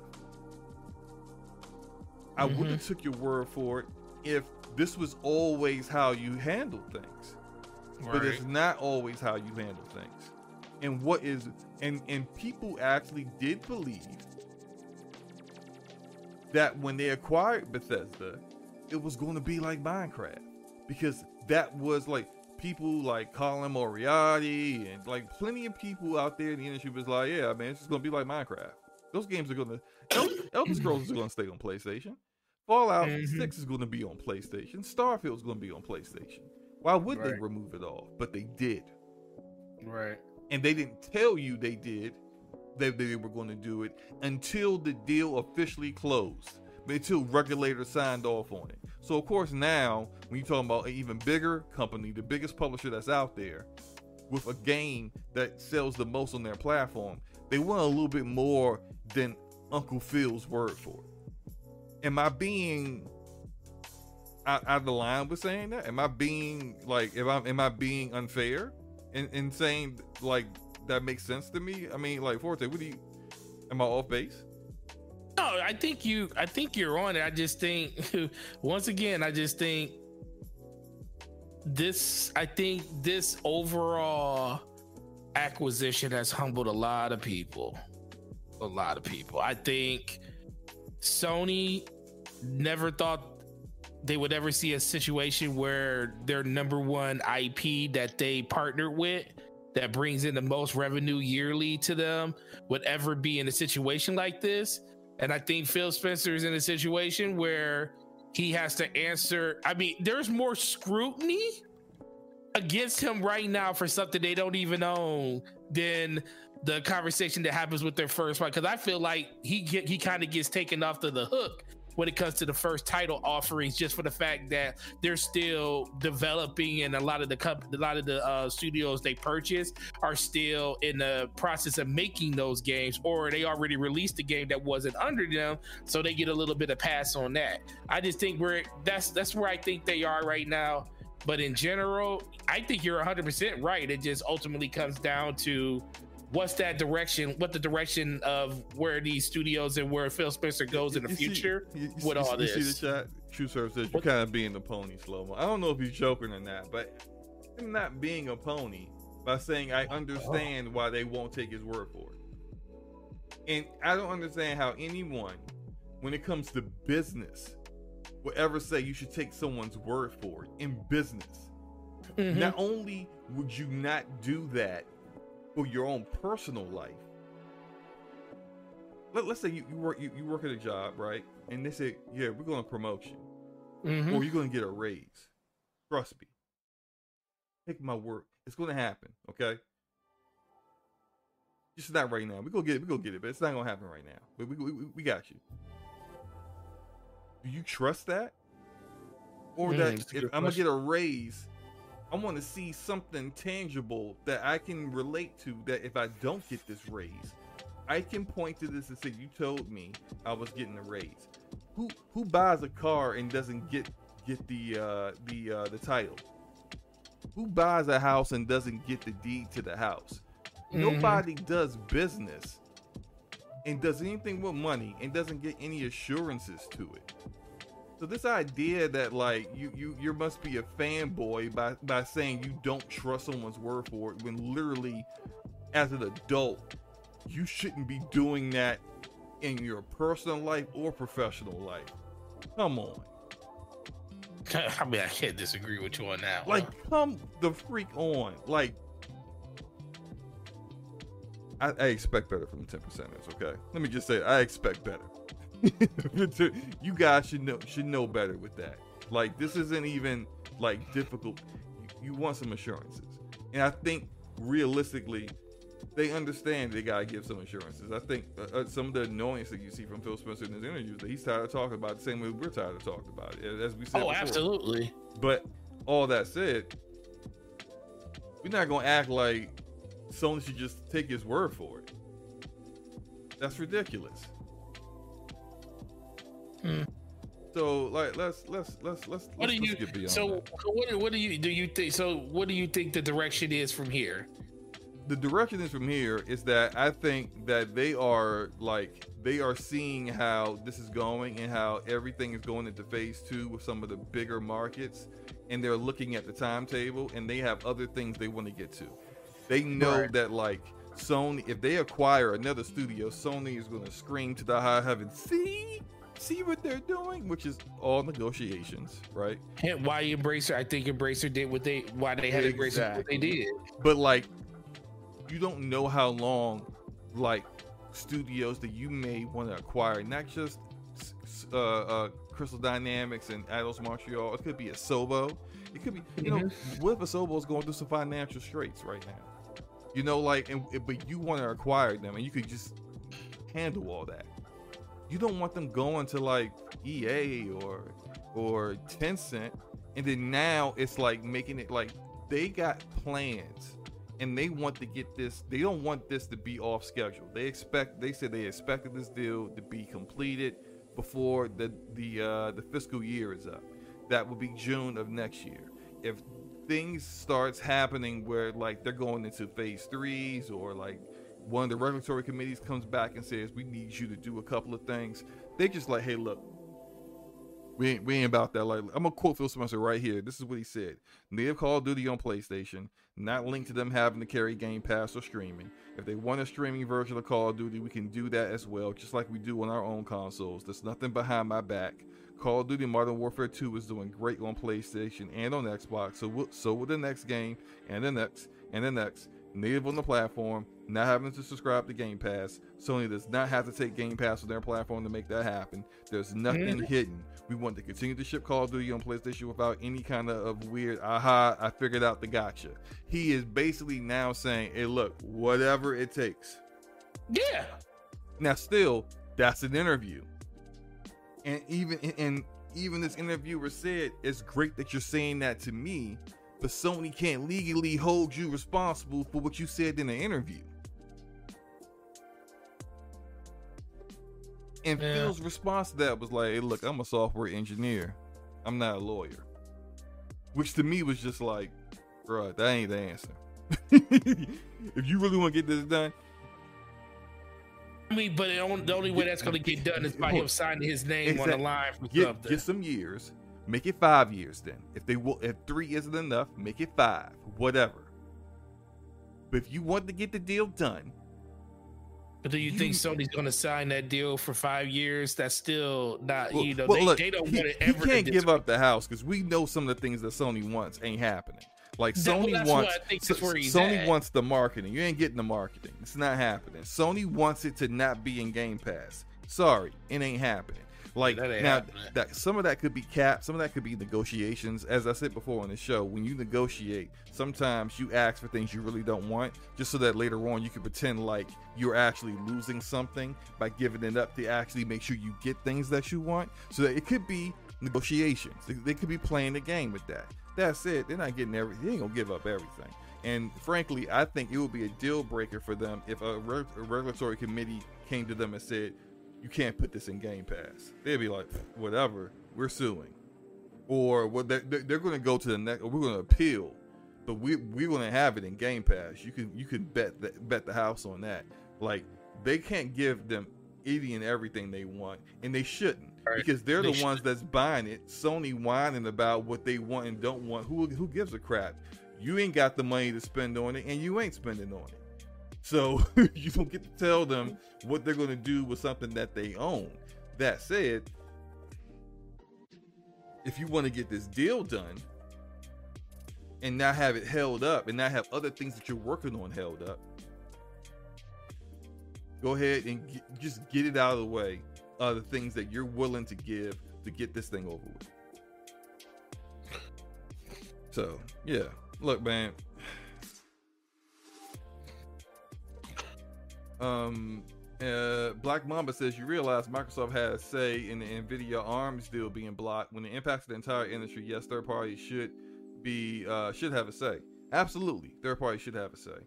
Although literally the only party, the only company, and on this deal that has any issue with it is Sony, their main competitor. And in regards to the Nvidia ARMS deal, um, that was a bit different than this, as far as like if you look at like Xbox's position, Microsoft Gaming's position, they talked about how they're seventh on PC, they're third in consoles, they're they're non-existent in mobile. That's very different than Nvidia. It, um, it's as I mentioned earlier we were talking about Nvidia. Nvidia has double the kind of market share that PlayStation has in the console market. They have 70 over 70% of the market share in the GPU PC market. If they would have got the ARMS deal, you're it is they would have owned like an entire level of distribution for how GPUs are even sold. Yeah. That that couldn't happen. It makes sense why that why that deal got nixed. This deal mm-hmm. doesn't this isn't anything like that. This shouldn't be getting nixed. Like this isn't when people out there shouting monopoly, they don't know what the heck they talked about. This isn't a monopoly. Period. It's not. Um, oh, he said he was responding to our rhymes. That's fine. That's fine. That's fine, but but you good, man. Uh, we we talked about this too long. Stop jumping down my throat. we talked about this too long. All I'm saying is that like I understand Phil's frustrations. I get it. You're tired of talking about this. We're we're tired of hearing you talk about it and discuss it as well. That said, like we can't be we can't be pretending like you've been on the same energy the entire time. You haven't. You can't be pretending like like like ZeniMax Media didn't happen and that oh hey look I did it for Minecraft so what's the problem? It ain't no it's it's not like that. Like you you have to in context like in the real world when people see you do something different they're going to change.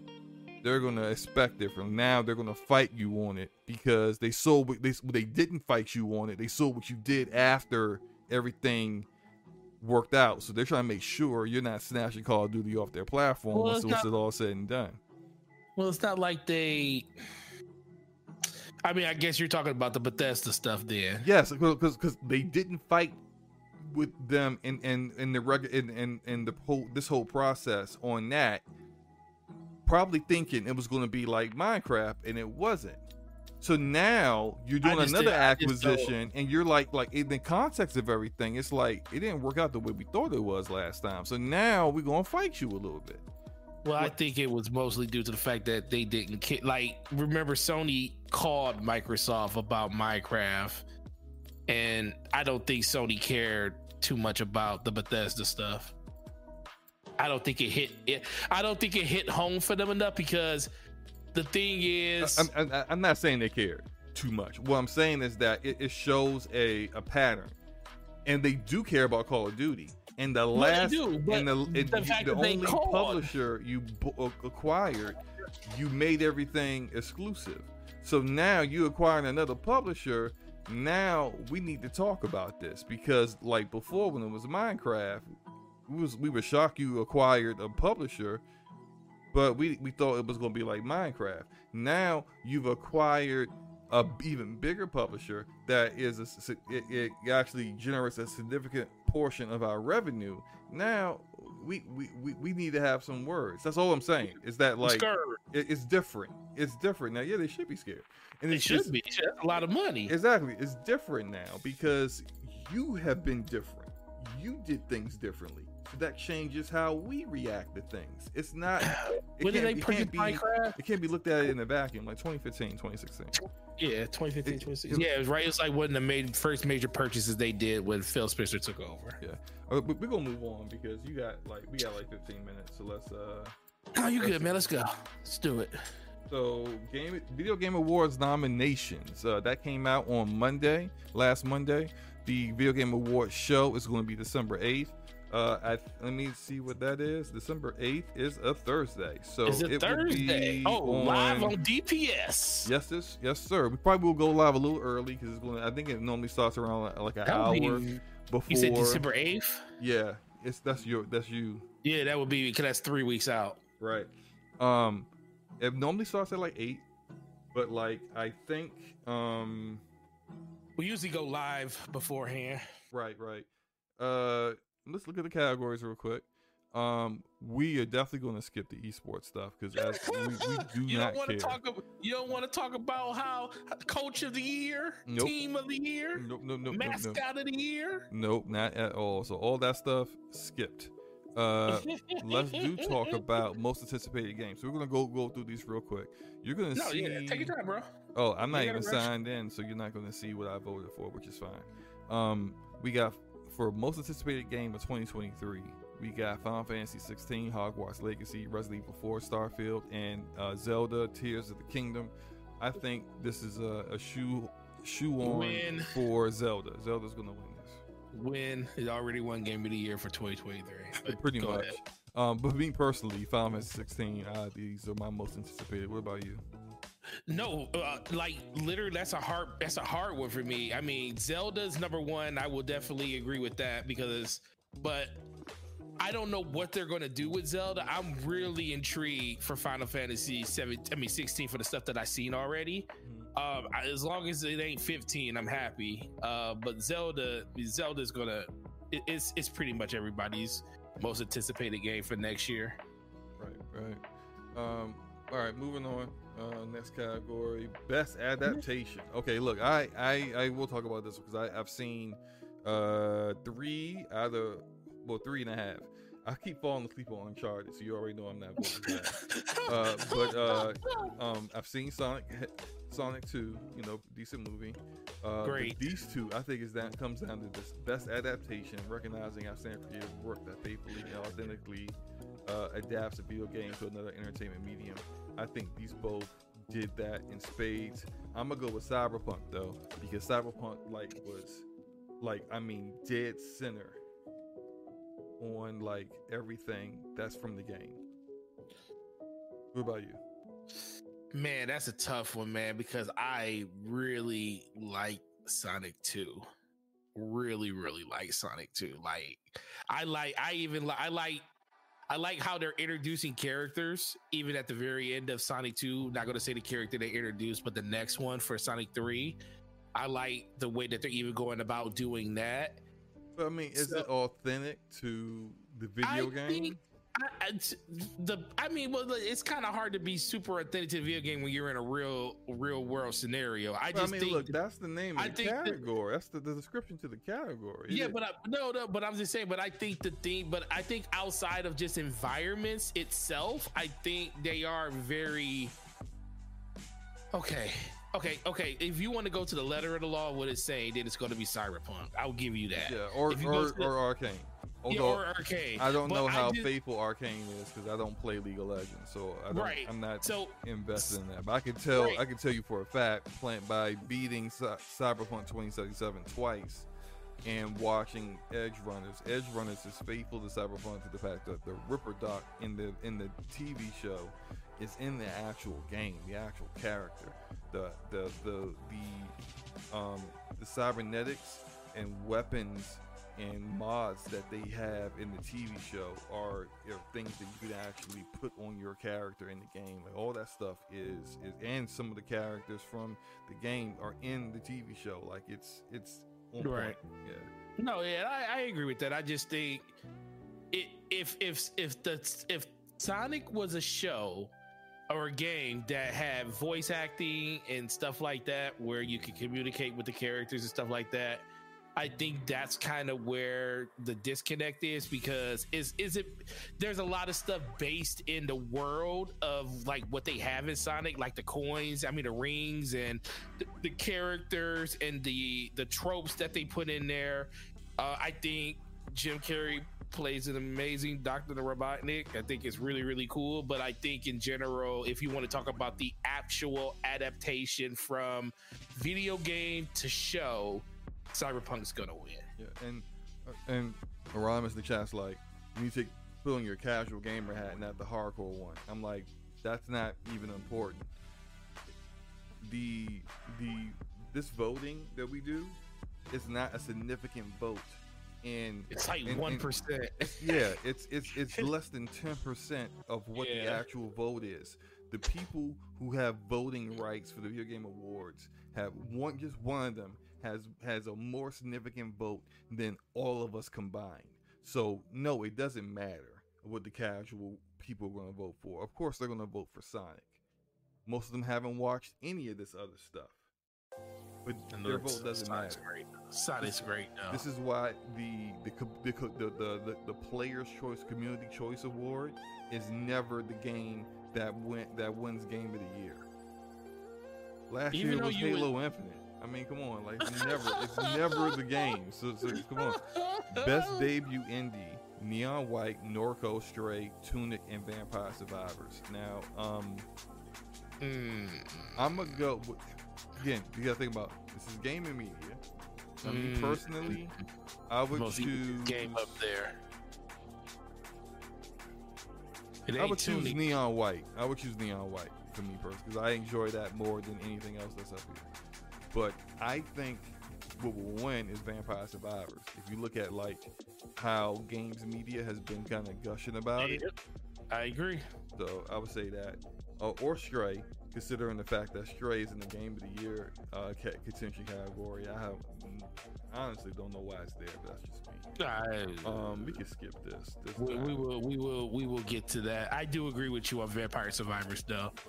Content Creator of the Year. Nibellion. I skipped it. I skipped that. Nibellion.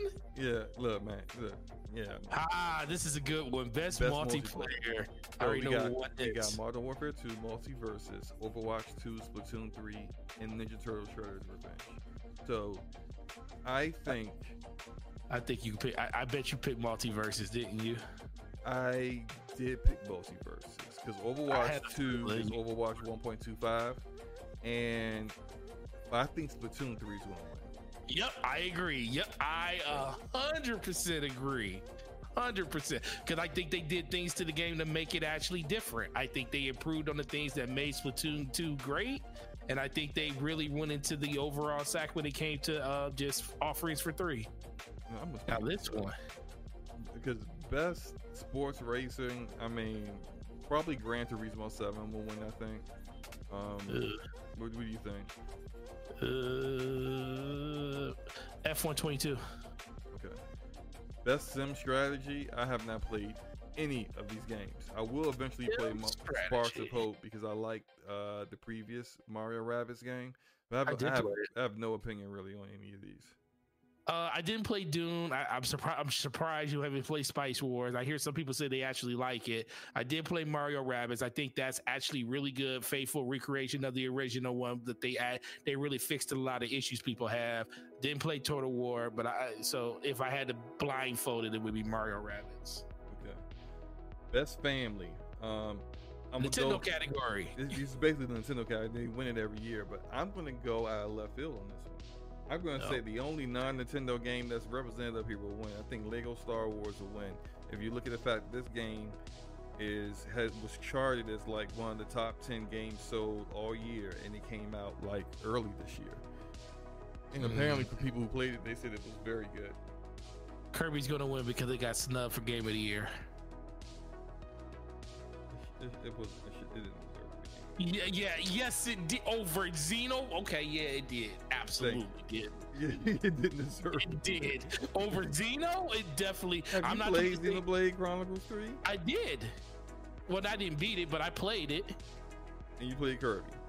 Yeah, I I always play Kirby because I have kids and they love Kirby, and I'm the one that got them into it. I don't care. We can move on. Slow Best fighting game. Slow-mo, I do play games other Best than the fighting games you game. think I play. Best fighting game. DNF Duel, JoJo's Bizarre Adventure, The King of Fighters 15, MultiVersus, and Sifu.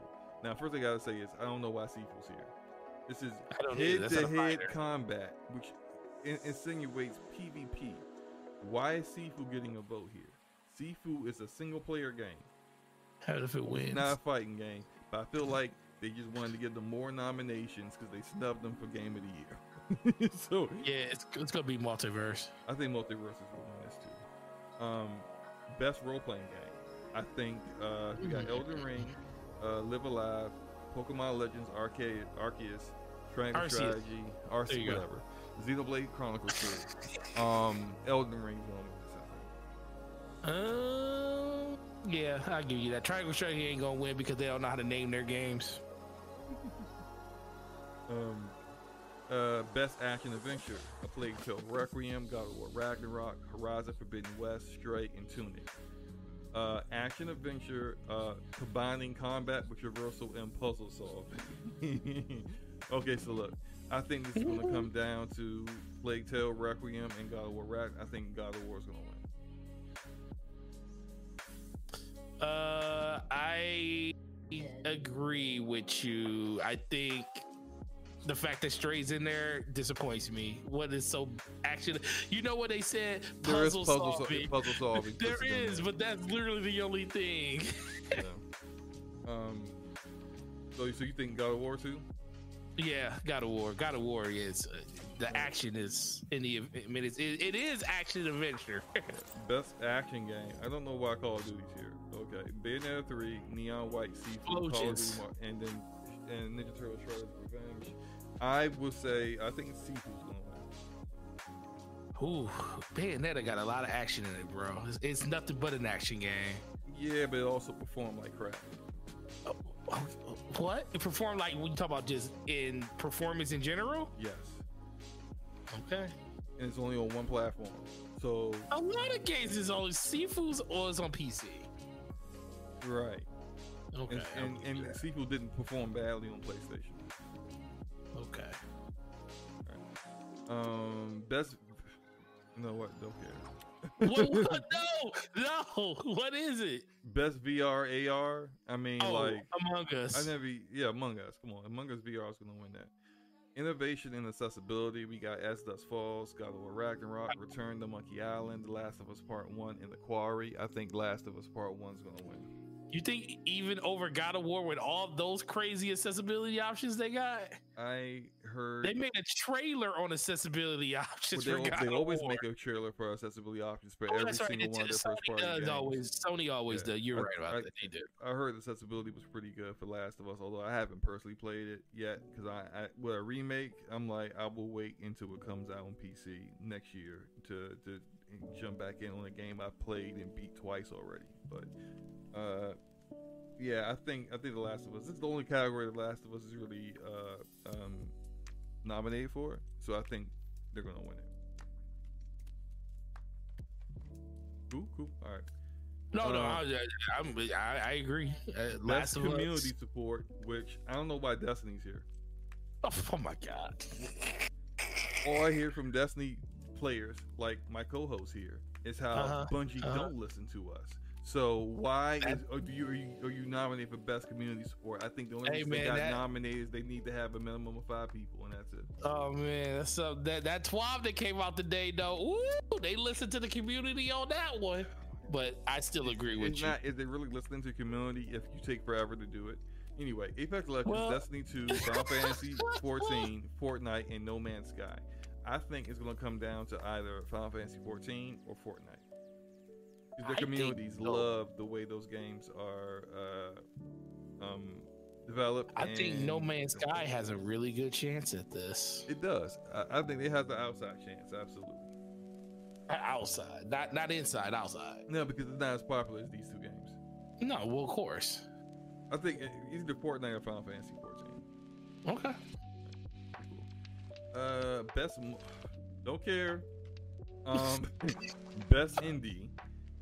The Lamb, Neon White, Seafood Strike, and Tunic. It's Um, only one game left there, Coda Lamb. Yeah, I'm, I'm because this this is the real snub right here. Cold the Right. Lamb not being for not getting Game of the Year over Stray, ridiculous. So I think Cold the Lamb is going to get best indie. So I have a question for you. If Mhm.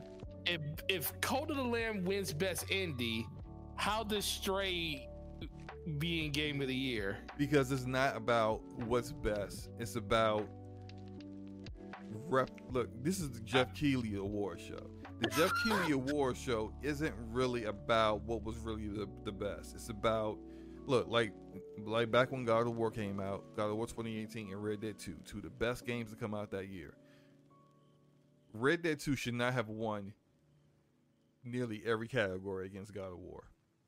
Even though it was a superior game, Yeah, but not to the point where it, it, it was supposed to win all of those things because it was a superior No, game. It wasn't that much that much superior. The the, the Oh, shooting the shooting in Red Dead 2 is is ar- archaic and obsolete and and and was clearly not what people expected from And a the- game that and came out in enemy 2018. design in God of War was paid by numbers because you fought the same troll in different colors.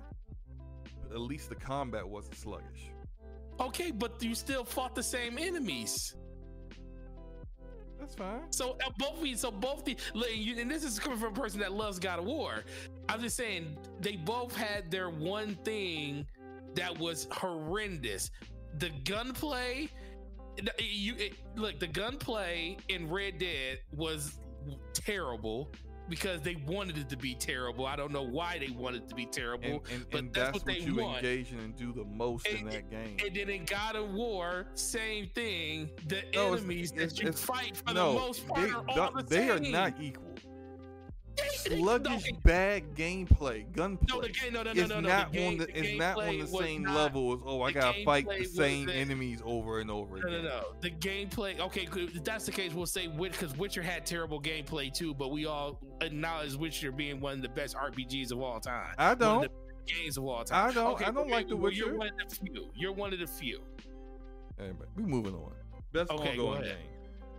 Apex. Why is Destiny here again? what the? Why? Because, it- because you a hater. I am a hater. I know. At least Justifiably hating on the. It should not be best ongoing game. Anyway, Apex Oh Legends, God. Destiny 2, Final Fantasy 14, Fortnite, and Genshin Impact. I think whichever one won best community. su- Okay, I think out of these two here, Final Fantasy 14, Fortnite, whichever one did not win best community support will win best ongoing. I think it's going to be Apex.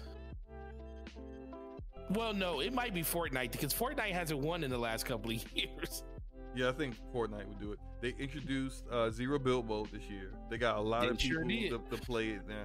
They got like uh, they they allow con like players to come up with their own creator creative you know studio creator made content and apparently 50% it was a statistic that came out that said 50% of the people that play fortnite now play on the creator modes so they play just as much as the epic modes like that's yeah i think actually i, I think it's gonna be fortnite Yeah, I think it's gonna be Fortnite just due to the build. zero build mode. Just yeah got people playing the game that didn't even want to play it. games for impact a memoir blue a, as Dusk fall citizen sleeper endling extinction is forever hindsight I was a Didn't none teenage 'em. extra con. Only when I played as this As Dusk Falls, and I thought that was pretty good. So that's the one I'm voting for. you actually liked it? Uh, yeah, I did like As Dusk Falls. Yeah, it was good. Oh, okay, that's good. Yeah, I, I, I think that this developer Interior Night, I would like for them, um, Xbox to continue publishing their games, give them a bigger budget so they can actually animate everything.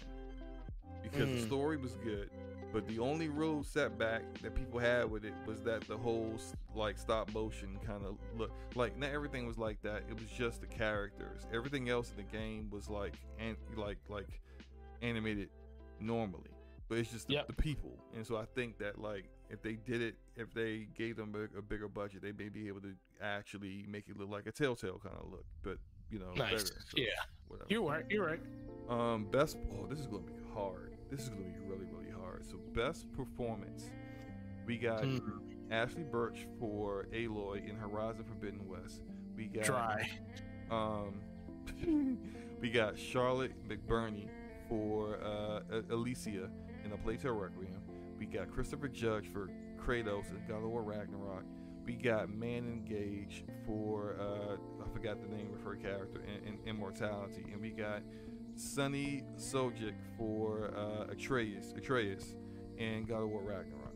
Um, this is going to be this is probably the most every year. This I seem like this is the most competitive one because a, a lot of voice actors do a really great job, and I would say act that wasn't Horizon Forbidden West wasn't Ashly Burch's best work, I think, but she's she's she's uh, She's amazing. She's a veteran. Yeah, she's amazing at this stuff. Uh, I think they're all uh, deserving, but I'm gonna go with Sunny. I think it, it's Sunny. I was to say the same thing. He he did he nailed it. He the amount of work he had to do in in Ragnarok is is greater than what it was in God of War. And as a young actor, he I think he nailed it. I think he did great I, with like there was no lines or anything that had me kind of like cringy or cringing or anything like that. He was he was he was excellent. he showed his emotion through character through the character. Yeah, I Christopher, Christopher Judge was excellent too, but it's like you would kind of expect it, you know. You kind of Yeah. expect that, and I Yeah. think I think Sunny. I'm not saying he did better than Christopher, but I think they were on par. And You- for I him to be saw- such a think you young the- actor, I think I think he deserves the nod. I, I think you saw the growth from part one to from 2018 to this one. Yeah. Like I'll tell you the one thing that got me when he when they were in the boat and he was like, "What did you tell mom?" He said, "Woman, guard the house." I died. I died. I died. It was so good. His his charismatic at his um attitude really showed with Atreus, and you could definitely see that he wanted like you, he wasn't the whiner that he was in the first one and i think that was kind of by design Yeah. you could definitely see him taking a leap forward into being his own man in this game and i i really enjoy his acting in this one All right, I'm, trying to get your eyes, so I'm gonna speed this up.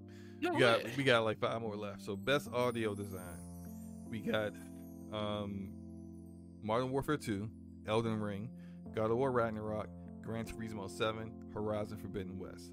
I'm going to choose Elden Ring, and here's why. Um, when you're in those dungeons, like you can hear everything.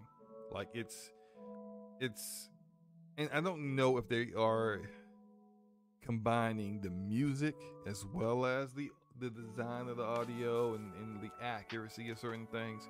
I think they're all kind of deserving for this for this even Modern Warfare 2 with like the sound of the guns even though I actually might want to dis- disqualify them for having the footsteps being too loud in the game but uh, God of War is deserving Gran Turismo probably is deserving I don't know like it's, it's a racer like racers if, if it sounds like a car then it's great right but Right. I think Elden Ring um there were times where I actually would like be playing the game and I would notice certain things with the audio and and, and how they designed it and I'd be like, mm, that's that's that's well done. So that's my choice. Yeah. What about you?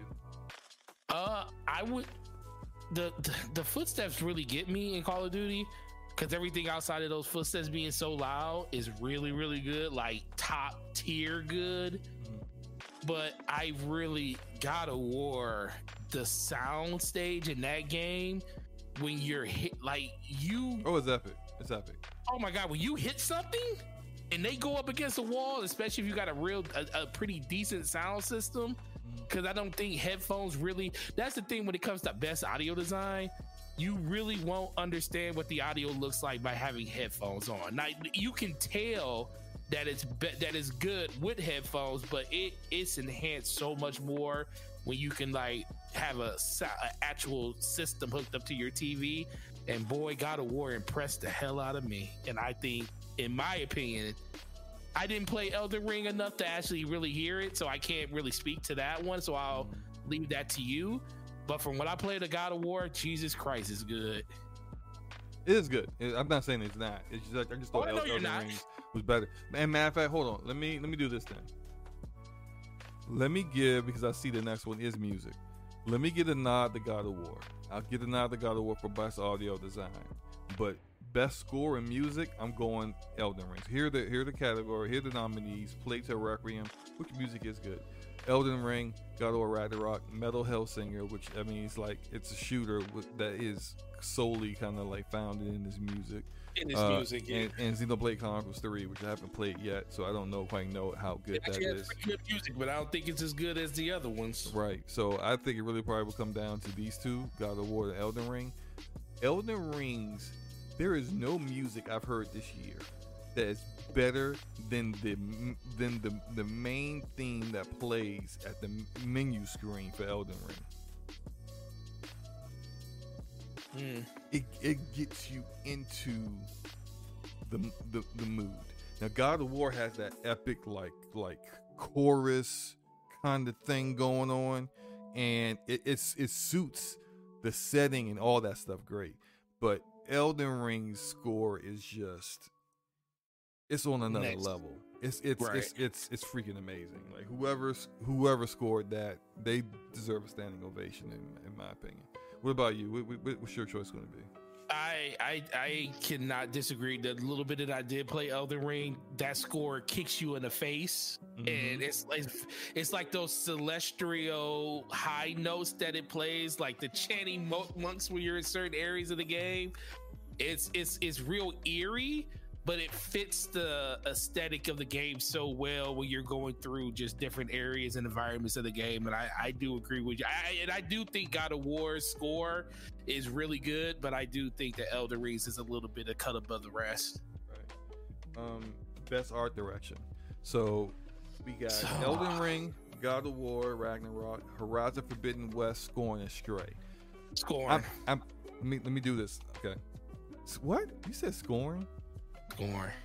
Oh, look, I know you want. I know you're gonna pick Horizon. I already know where this is Yeah, going. I'm going Horizon Forbidden West. You're gonna. You can For already two know the main. I know one of the reasons already. What- what is it? Uh, black people got real hair. Absolutely. I know. I know you. Yo, as boring as I think that game is, I have to give Guerrilla Games their flowers. I have never seen black people represented so well in a video. They game. are very well. from that from the hair to the very authentic looking facial features of black people and and, and that's just one thing the art direction look you're, you're looking at a world that is post apocalypse where machines have taken like the DNA of things before and allowed evolution to bring those things back. You're looking at plants that aren't like they're plants, but there aren't like plants. Like it's unique and different. They actually like it's it's new, it's creative. And it, it and you can tell, and then one with the amazing Decima engine, it looks great. Those two things combined make, make me choose Horizon Forbidden West. Stray has great art. I think the city looks awesome. I don't care. Like it's not. It's not. I mean, okay. It's not anything that's that's that's out there or brand new.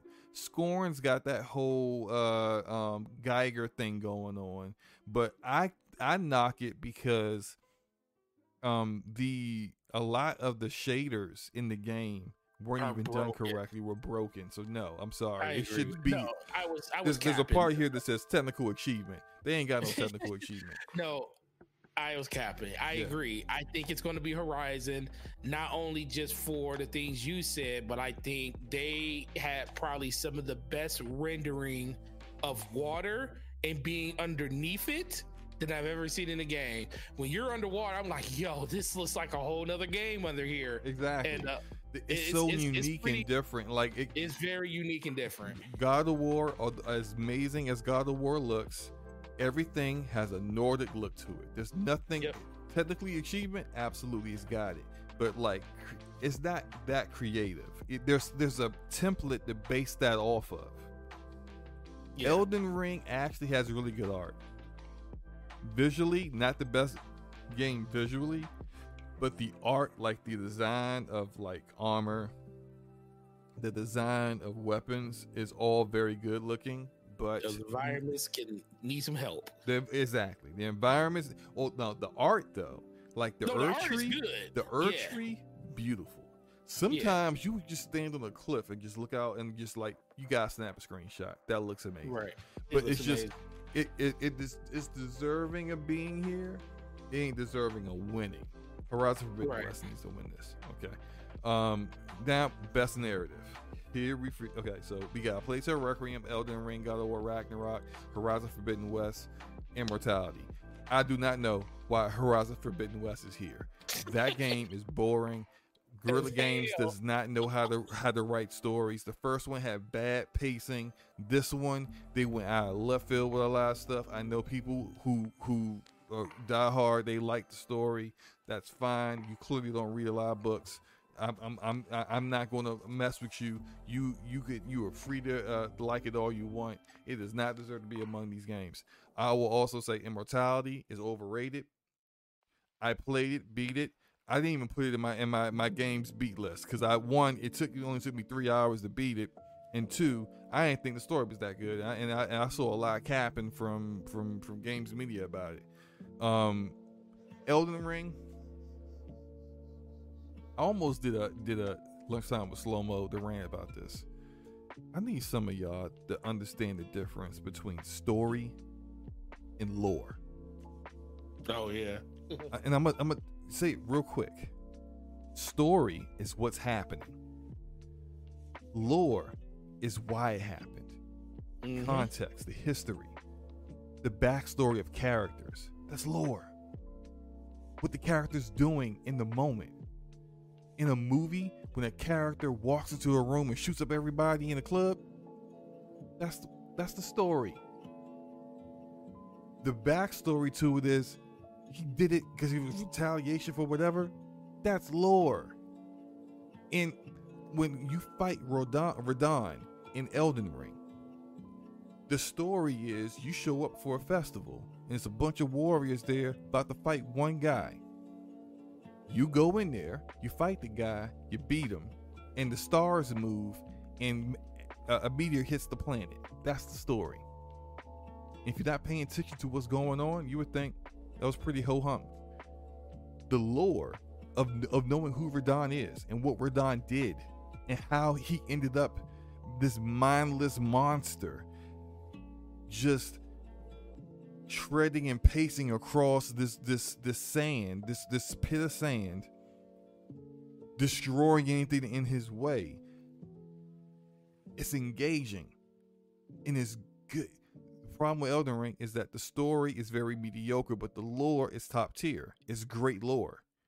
And when you engage in the lore to know how Radahn got that way, because Malenia Blade of Miquella, unleashed her rot on him and it rotted his brain literally, as well as destroyed the entire region of Caelid with all that rot.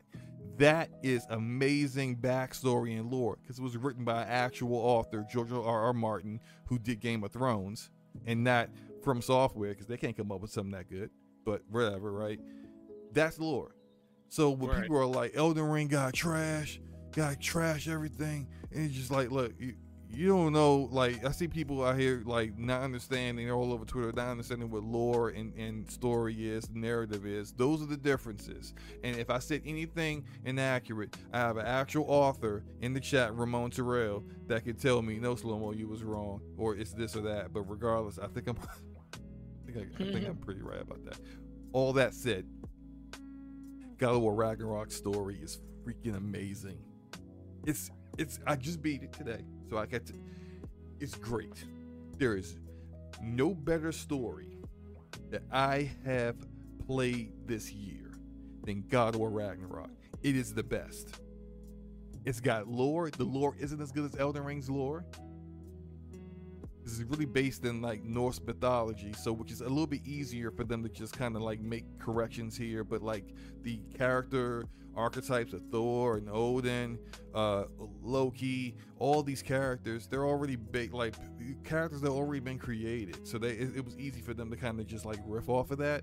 Elden Ring had to create like Queen Marika is is a is a completely unique character.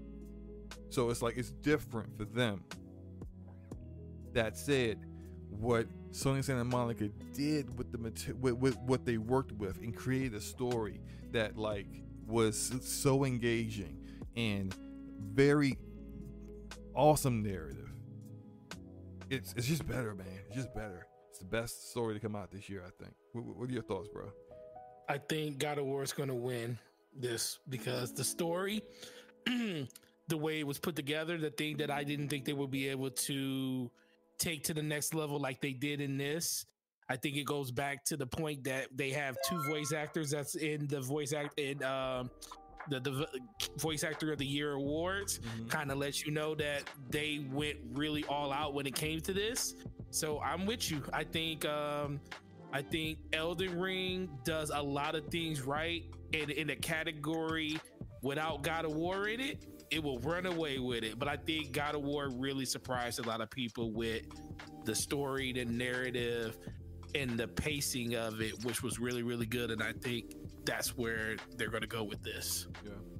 Um, last two. Here we go. Best game direction: Elden Ring, God of War Ragnarok, Horizon Forbidden West, Immortality, and Stray.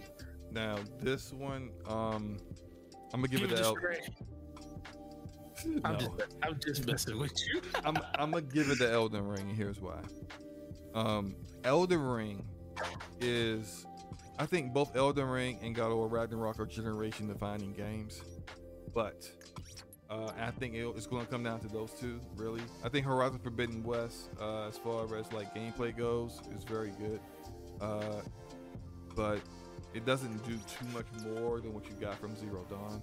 Immortality is literally like it- it is a bit unique with those like it's, it's made by the same half made the same dev that did her story and uh, telling lies. They always have a unique way of you interacting with the game.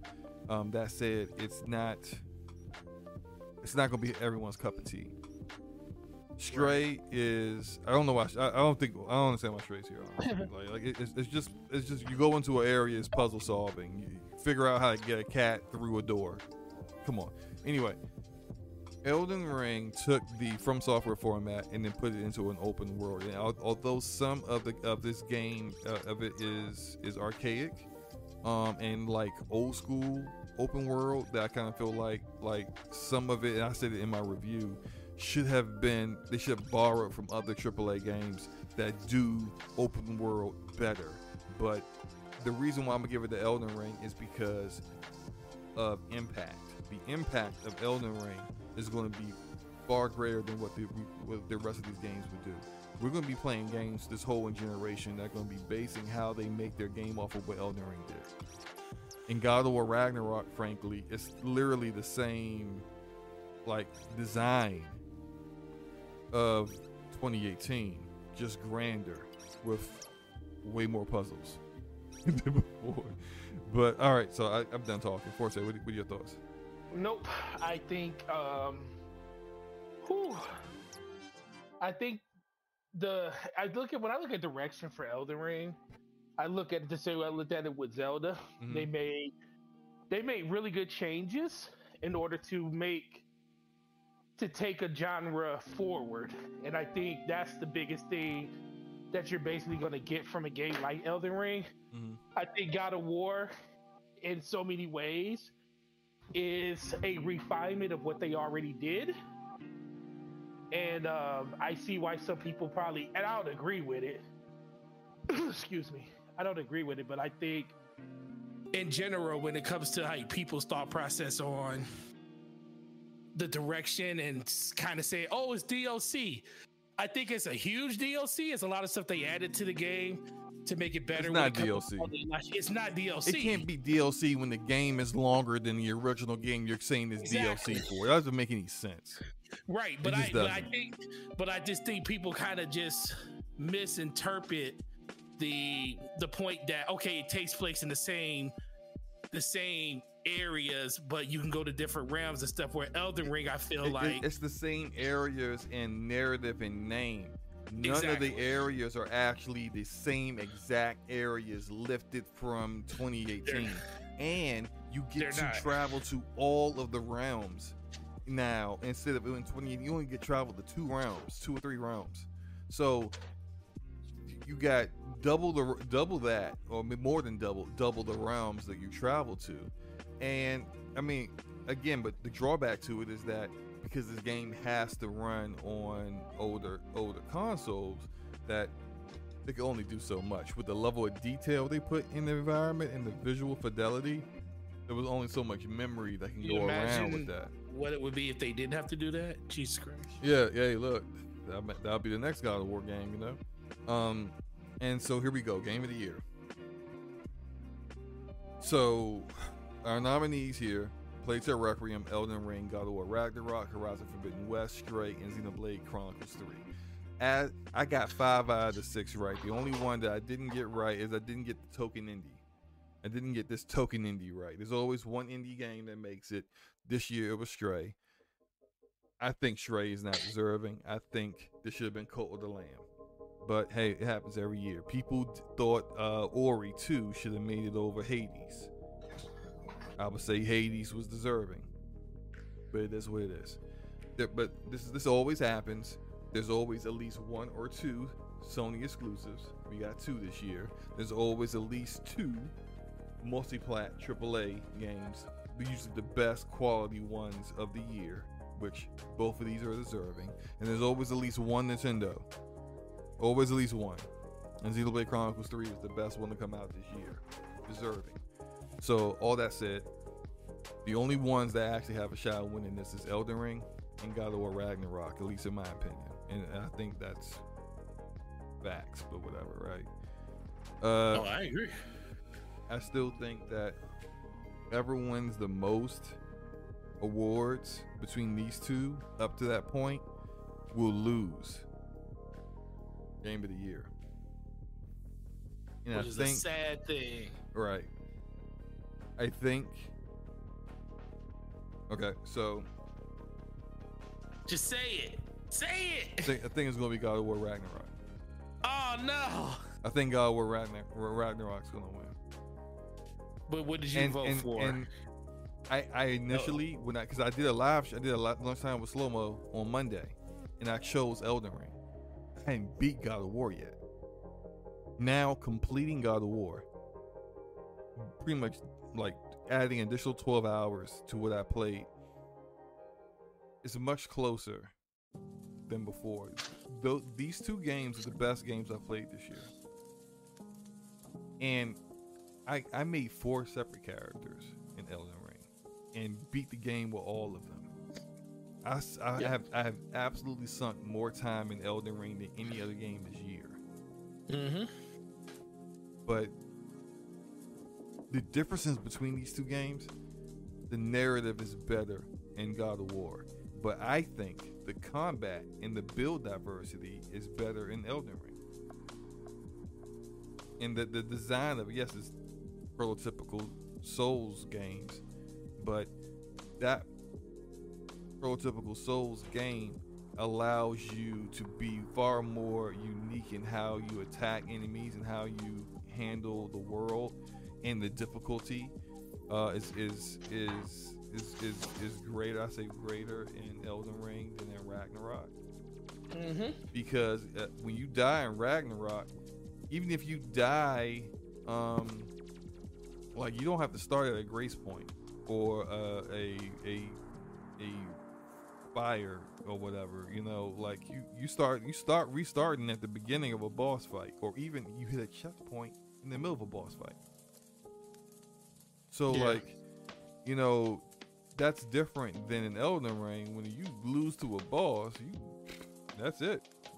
If you lost and you, and, and that and and your grace was like five miles back, well, that's where you at, bro. So it's yeah. Malenia Blade of Miquella is harder than any boss in God of War. By far. So, yeah, I would say gameplay. Elden Ring got it, and but, but these are it's like you're, you're talking about like very small differences here. You know, like they're so close in in how great they are. They're both absolutely deserving to win. But I think Elden Ring would take home more awards, and therefore God of War Ragnarok will win Game of the Year. What, what, what are your thoughts, man? Who God of War making this real hard. I I not having finished Elden Ring, I just think the impact of that game when it comes to the genre defining way that it had people going crazy to go out and get this game that had no business even attempting to play it and how it how it garnered such a great following and, and long lasting staying power over the course of the whole basically the whole spring. Like people were still talking about this game going into april may. Uh it, it's just hard to kind of think that God of War would surpass that, but in my opinion, I just think there is so many strong things with God of War, so many um so many things that it does so well that we didn't think would be able to be improved as much as they are. Like I didn't think they could make the combat better than it was in the first one, but it is. I didn't think the story could be even more compelling than it was initially, but it is. I going to the different realms, like the biggest thing that my biggest problem we talked about it earlier was the the paint by number bosses in in all the characters but dude you go every realm has its own aesthetic when it comes to ball to character not characters but enemies and boss types. Yeah. So you're there's there's there is nothing they really addressed game, all of the uh all the things of the, everything of the yeah yeah. They, everything. they addressed it well very well so so not like I'm, I'm 14 hours in on God of War. I think God of War is at a point now where I'm just I'm floored by what I see and what I play. And I do think, uh, as much as it shouldn't take a, it shouldn't be a, a part of it. I do think recency bias is definitely going to kick in because a lot of these people are playing this game still to this day and they're going to be playing it over the course of the next month month and a half. People are going to be buying this game as you know christmas gifts. They're going to be getting it with their playstation 5s because it's bundled with it this year. So it's going to be introduced to a lot of people over the course of the next three weeks as these awards come out. And i think people are going to be talking about it. So i do think that's going to give it a leg up. But i do I, am really interested to see if your prediction comes through. If Elden Ring starts running away with a bunch of other awards, is that really going to be what happens when God of War is going to do it for a second time in a row? And I, honestly, this game is more. I feel like this game is more deserving than 2018. because I felt like Red Dead was just a vastly better game. It's a, it's a better game than 2018. It, it, it, yeah, I felt like Red Dead was a vastly game, and I was kind of shocked that God of War took it from it. But I wouldn't be shocked if God of War won this because I do think, in general, I think God of War does so many things right. But I also think that you really can't you can, but I don't think a game like Elden Ring, where it's still having people playing on a PS4 version of the game on their PS5 because it still has frame stuttering and frame skips to get better performance. I do think that has to be a part of it. Yeah, and when you're and when and when games are this close to each other, you have to take that type of stuff into consideration.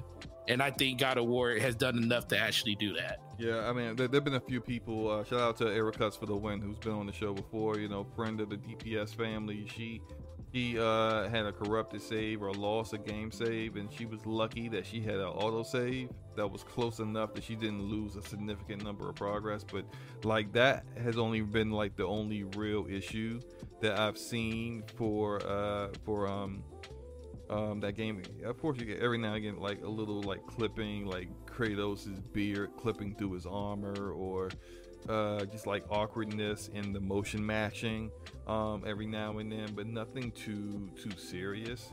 Um, but like that's nothing um, compared to the amount of uh, issues that you got from uh, um, from from Elden Ring when it comes to performance. Um, the performance was poor, and, it, and on the PC version, anytime I'm gonna knock you anytime you limit frame rate on PC. Right. You should not be limiting frame rate on PC whatsoever. Um, I agree with that. Um, shout out to Gats Gaming who says slow mo is like if you don't agree with me, you're irrelevant. LOL, attacking the chat, sounding super triggered. You know, um, Gats, you're new here, so I don't think. Uh, welcome, by the way. Um, but you really don't know what you're talking about, um, and it's obvious by uh, you saying things like "trigger," like no one gives a crap about someone being AKA triggered. Um, anytime anyone says anything that they disagree with someone says in, in regards to something they're saying, the response from trolls who don't know what they're talking about and have zero ability to counter your points is oh triggered. So uh, again, welcome. Thank, thank you for being here. And this clip I just showed, this is a clip of my game crashing in co-op on PS5. I was playing with Luca. I just wanted to show that real quick because that's like literally what happened very frequently in the game, and part of the reason why I think it should be a part of the conversation, like you said. Um, again, thanks for coming through, guys. Thank, thank appreciate you uh, you watching. Um, I still think God of War Ragnarok is going to end up winning. Uh, did you say which one you thought was going to win? I think God of War is going to win. I think I was okay. Cool, cool, cool, cool. And of course, but look, I think they're so close that like if God of War doesn't, uh, if Elden Ring ends up winning it, it's like I mean that's fine.